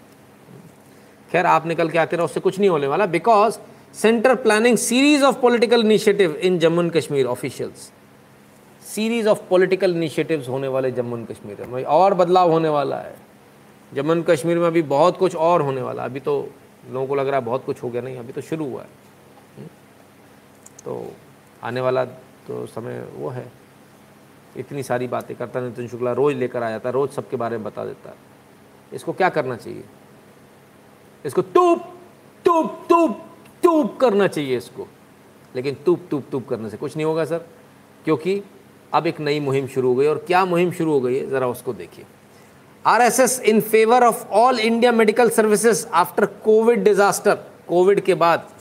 आर एस एस का कहना जैसे I A S I P S और तमाम सारी सर्विसेज़ होती है, ऐसे इंडियन मेडिकल सर्विसेज़ भी होना चाहिए आई एम एस भी होना चाहिए। बिल्कुल सही। बिल्कुल सही। ये बहुत आवश्यक है, समय की मांग है। आईएमएस की भी आवश्यकता, हर फ़ील्ड की अपनी स्पेशलिटी ब्रांच होनी चाहिए। इसमें कोई दो राय नहीं है। ताकि जो फर्जी, जो आंगनबाड़ी वाली, बाइयों वाली जो संस्थाएँ चलती है I M F I M A इनसे छुटकारा मिले। आई एम एस होना चाहिए, बिल्कुल। इंडियन मेडिकल सर्विसेज़ होना चाहिए। और बहुत आवश्यक है। एक बहुत अच्छा उपाय है। इससे आने वाले समय में काफ़ी फ़ायदा भी मिलेगा, क्योंकि रिफॉर्म्स बहुत फास्ट होंगे। शुक्ला जी, आप चुन चुन के टोपी वालों की न्यूज़ देते हो। मैं क्या करूँ, सर? मेरे सामने आती वही है ओरिजिनल स्टफ़ मैं क्या करूँ? मेरे पास में आ जाती सामने तो मुझे देनी पड़ती है। अब मैं उसको छुपा भी तो नहीं सकता ना। तो साहब इंडियन मेडिकल सर्विसेज़ भी आएगा, जल्दी आ सकता है। अब टूप टूप टूप, बेरोज़गार होने वाले हो आप। टूप करने से कुछ नहीं होने वाला है। तो खैर, भाई, बड़ा दिक्कत है। चलिए, आगे बढ़ें। थोड़ा सा दिखाएँ आपको क्या गाने वाने क्या चल रहे हैं आजकल? गाने तो नहीं कुछ भजन चल रहा है कुछ नए स्टाइल में आया। सुनीता ऊजा जी बहुत बहुत धन्यवाद। आइए ज़रा इस भजन को देखिए ज़रा नए स्टाइल का। प्रवाह गले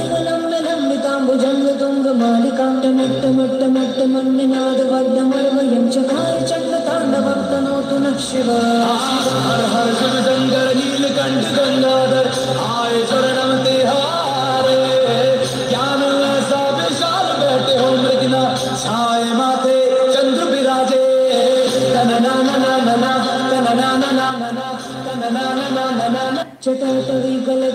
प्रवाह पावितस्थले गले लम्ब लम्बिताम्बुजङ्ग तुङ्ग चकार चण्डताण्डवं तनोतु नः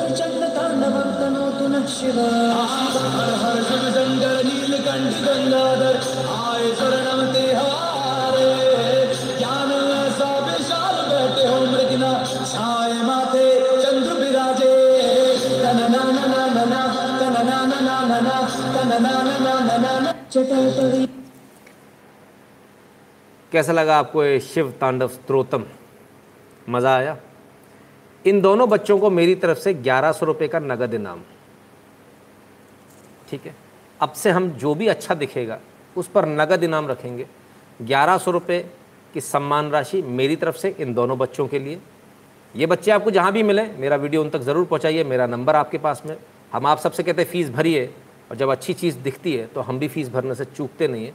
तो ग्यारह सौ रुपये का छोटा सा, मेरी तरफ़ एक छोटा सा नजराना मैं इन बच्चों के सम्मान में देना चाहता हूँ। आज इस वीडियो से हम ये स्टार्टिंग करेंगे। और जब भी भी हमको कुछ अच्छा दिखेगा, हम डेफिनेटली उसमें जो हमसे कंट्रीब्यूट हो सकेगा, वो ज़रूर करेंगे।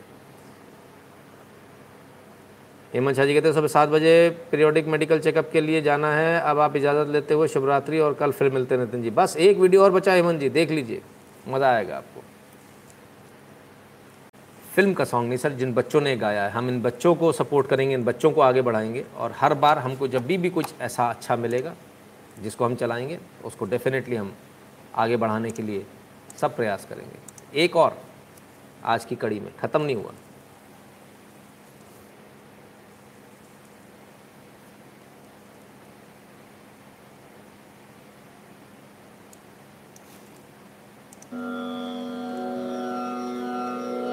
Ah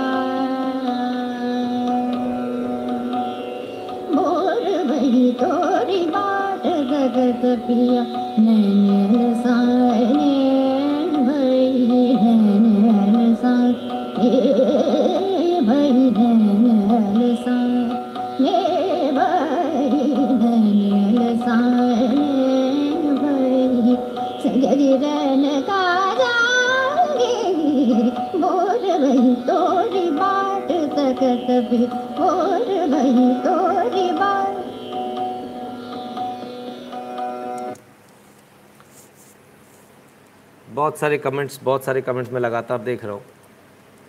सुनीति मिश्रा इनका बेहतरीन गायन ज़बरदस्त बेहतरीन गायन। बहुत सारे लोगों ने बहुत सारे लोगों ने बताया कि भाई ये ऑलरेडी बहुत सारे इनके पास पैसे हमारे मॉडरेटर ने बताया। क्या होता है बहुत सारे पैसे भी होते हैं तब भी, भी। जब आप कुछ काम करते हो हम भी जाते हैं तो बहुत सारे लोग जगह जगह पर सम्मान करते हैं। ज़रूर नहीं होता किसी के पास पैसे हो किसी के पास एक रुपया होता है किसी के पास कुछ और होता है। बात इसकी नहीं, उनके पास पैसे हैं नहीं। बात इसकी है कि वो जो काम कर रहे हैं, वो शानदार है। उस काम का, उस पर्टिकुलर गाने का, उस पर्टिकुलर वो और उन्होंने कितने गाने गाए हम उससे कोई मतलब नहीं। लेकिन हम इस पर्टिकुलर गाने के लिए उनका सम्मान करते हैं, ये बात है। और जब हमें, हमारे लायक कोई चीज़ दिखेगी, हम उस पर्टिकुलर चीज़ के लिए करेंगे रिस्पेक्ट हमने कोई ठेका थोड़ी लिया, पूरे उनके जितने भी सॉन्ग्स हैं, उनको थोड़ी हम प्रमोट कर सकते हैं। तो एक पर्टिकुलर गाना जो आज हमको दिखा, एक पर्टिकुलर सॉन्ग जो हमको दिखा, जो अच्छा लगा, हम उसको प्रमोट कर रहे हैं। और आप समझ गए इसका मतलब क्या है। सतीश जोशी जी बहुत बहुत धन्यवाद आपका। ना? सो द पॉइंट इज़ कि whenever we find anything good in anybody हमको उसको प्रमोट करना है। देशभक्त है, प्रेरक सनातन गायन एक पेज है दस साल के बच्चे का इंस्टाग्राम पर, सनातन धर्म के लिए वीडियो बनाया। अच्छा जी, बहुत अच्छी बात है, उसको भी देखेंगे। देवू पटियाल जी, क्या बीट है? जी ऑडियो टेस्ट करते can you please play Aigiri Nandini song love that Aigiri Nandini song Aigiri Nandini sir एक हमारे पास में एक बहुत पुराना मेरा बहुत फेवरेट है। अगर देखिए, अगर मैं देख पाऊँ, अगर मुझे यदि मिल जाए तो आई जस्ट बिकॉज़ मेरे शायद फेवरेट वीडियोज़ में भी मैंने शायद उसको डाल रखा है। I just see whether I can see it or not channel and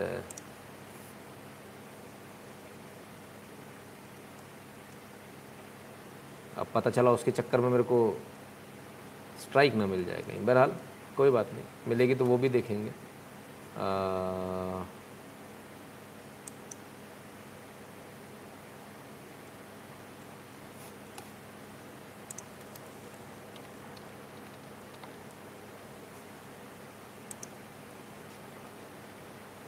yes yes, ये मेरा फेवरेट सॉन्ग था। इसको मैं ज़रूर बताता हूँ आपको। आप लोग सबको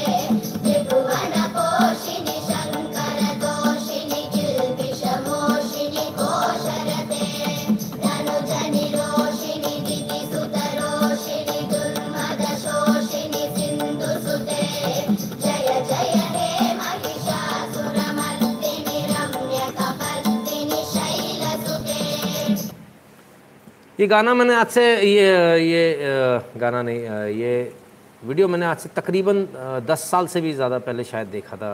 तकरीबन शायद दस साल हो गए होंगे। मुझे याद नहीं मैंने कब देखा था लेकिन जब से मैंने इस वीडियो को देखा है पता नहीं कितनी बार मैं इसको चला चुका हूँ। मुझे खुद को याद नहीं है। और अ, बीच में तो मेरा ये सुबह का उठने का मेरा ये गाना था। सुबह उठते ही मैं सबसे पहले इसी को लगाता था। मेरी शुरुआत ही इससे होती थी। एक शिवतानंद स्त्रोतम से और एक इससे। ए, ये बच्चियाँ भी बहुत प्यारी बहुत ही प्यारी अब तो बड़ी हो गई होंगी लेकिन बहुत बहुत प्यारी लगती है। बिल्कुल ऐसा लगता है कि हाँ सब में माता का ही रूप है सारी अलग अलग जो दिखती है बिल्कुल। तो बड़ा अच्छा लगता है ऐसे गाने देखकर और यदि इस तरह से वीडियोस लोग और बनाएँ आज बहुत सारे लोगों को लग रहा होगा कि आज ऐसा क्या हुआ कि अचानक से मतलब कि हमने ये अचानक से ये वाली बात क्यों कही? सम्मान वाली बात क्यों कही? सम्मान वाली बात इसलिए कही ताकि बहुत सारे आप यूट्यूब चैनल्स देखते हैं, बहुत सारे लोग एनालिसिस करते हैं, बहुत सारी न्यूज़ में कई सारे वीडियोस दिखाए जाते हैं। लेकिन कोई सम्मान वाली बात नहीं करता। हमने एक नई परंपरा डालने की प्रयास किया ठीक वैसे ही जैसे वैक्सीन लगवाई थी, तब पीएम केयर्स में पैसा दिया था। आज यहाँ से भी ये परंपरा शुरू करिए। मुझे इस बात का पूरा यकीन है, और भी बहुत सारे यूट्यूबर्स उसको उठाएँगे। और धीरे धीरे करके ये एक मुहिम चलेगी, जहाँ भजन होंगे, स्त्रोत होंगे, जहाँ और बहुत सारी चीज़ें हमको देखने को, सीखने को मिलेंगी। और वो कब मिलेंगी? जब बच्चे खुद सीखेंगे, तभी तो हमको दिखाएँगे। तो ये इस शुरुआत को हम यहाँ से शुरू कर रहे हैं। छोटी सी शुरुआत है। हो सकता है कल कोई बहुत बड़ा आदमी ले। आज मैंने ग्यारह से शुरुआत करी, हो सकता है कल कोई ग्यारह लाख वाला आ जाए। तो शुरुआत तो ऐसी ही होती है। सर, एक क्लब हाउस की चैट सुनी थी जिसने संगीन के हाँ बिल्कुल बिल्कुल। उनके बारे में कुछ कहा गया है। प्लीज़ सर, उस पर भी। बिल्कुल दिवाकर जी मेरे ध्यान में है। मैं प्रयास करूँगा उसको करने का। किरण कुमार एम पटेल जी बहुत बहुत धन्यवाद आपका। तो मित्रों हर चीज़ की शुरुआत जो होती है ना, एक बड़ी छोटी होती है और धीरे धीरे करके बढ़ ब- वो चीज़ बड़ी होती है। हमने भी जब चैनल स्टार्ट किया था, तब इतने सारे लोग नहीं थे, आज धीरे धीरे करके बढ़ रहे तो अच्छी स्टार्ट करेंगे तो ज़रूर शुरुआत होगी। हमारा ये वीडियो एनालिसिस आपको कैसा लगा, हमें ज़रूर बताइएगा। Eight double seven zero seven two zero one nine six पे गूगल पे पेटीएम फ़ोन पे के माध्यम से सपोर्ट कीजिएगा। भीम यूपीआई एड्रेस है N Shukla at the rate U P UPI Paytm पर आप हमें सपोर्ट कर सकते हैं। Paytm dot com slash Nitin Shukla पर और पेपाल पर। PayPal dot M E slash Nitin Shukla G W पर भी आप सपोर्ट कर सकते हैं। नहीं वो वीडियो नहीं चलाऊँगा। इतना सब कुछ अच्छा होने के बाद में कुछ गड़बड़ चलाने की मेरी इच्छा नहीं है। क्या ना, कभी कुछ अच्छा खा लेते तो फिर दूसरी चीज़ खाने की इच्छा नहीं होती। अब मुँह में स्वाद बना रहने दो। स्वाद गड़बड़ मत करो। सर, आप भी हमें साथ भेंट देना चाहते हैं, मेरा ग्यारह सौ भी जोड़ दीजिए। चलिए, लीजिए साहब, ग्यारह सौ और जुड़ गए। ठीक है ना? और मत जोड़िएगा। हेमंत जी ने जोड़ दिया। ठीक है। बाकी अभी बहुत सारे वीडियोस आएँगे। बहुत सारे लोगों को सपोर्ट करेंगे।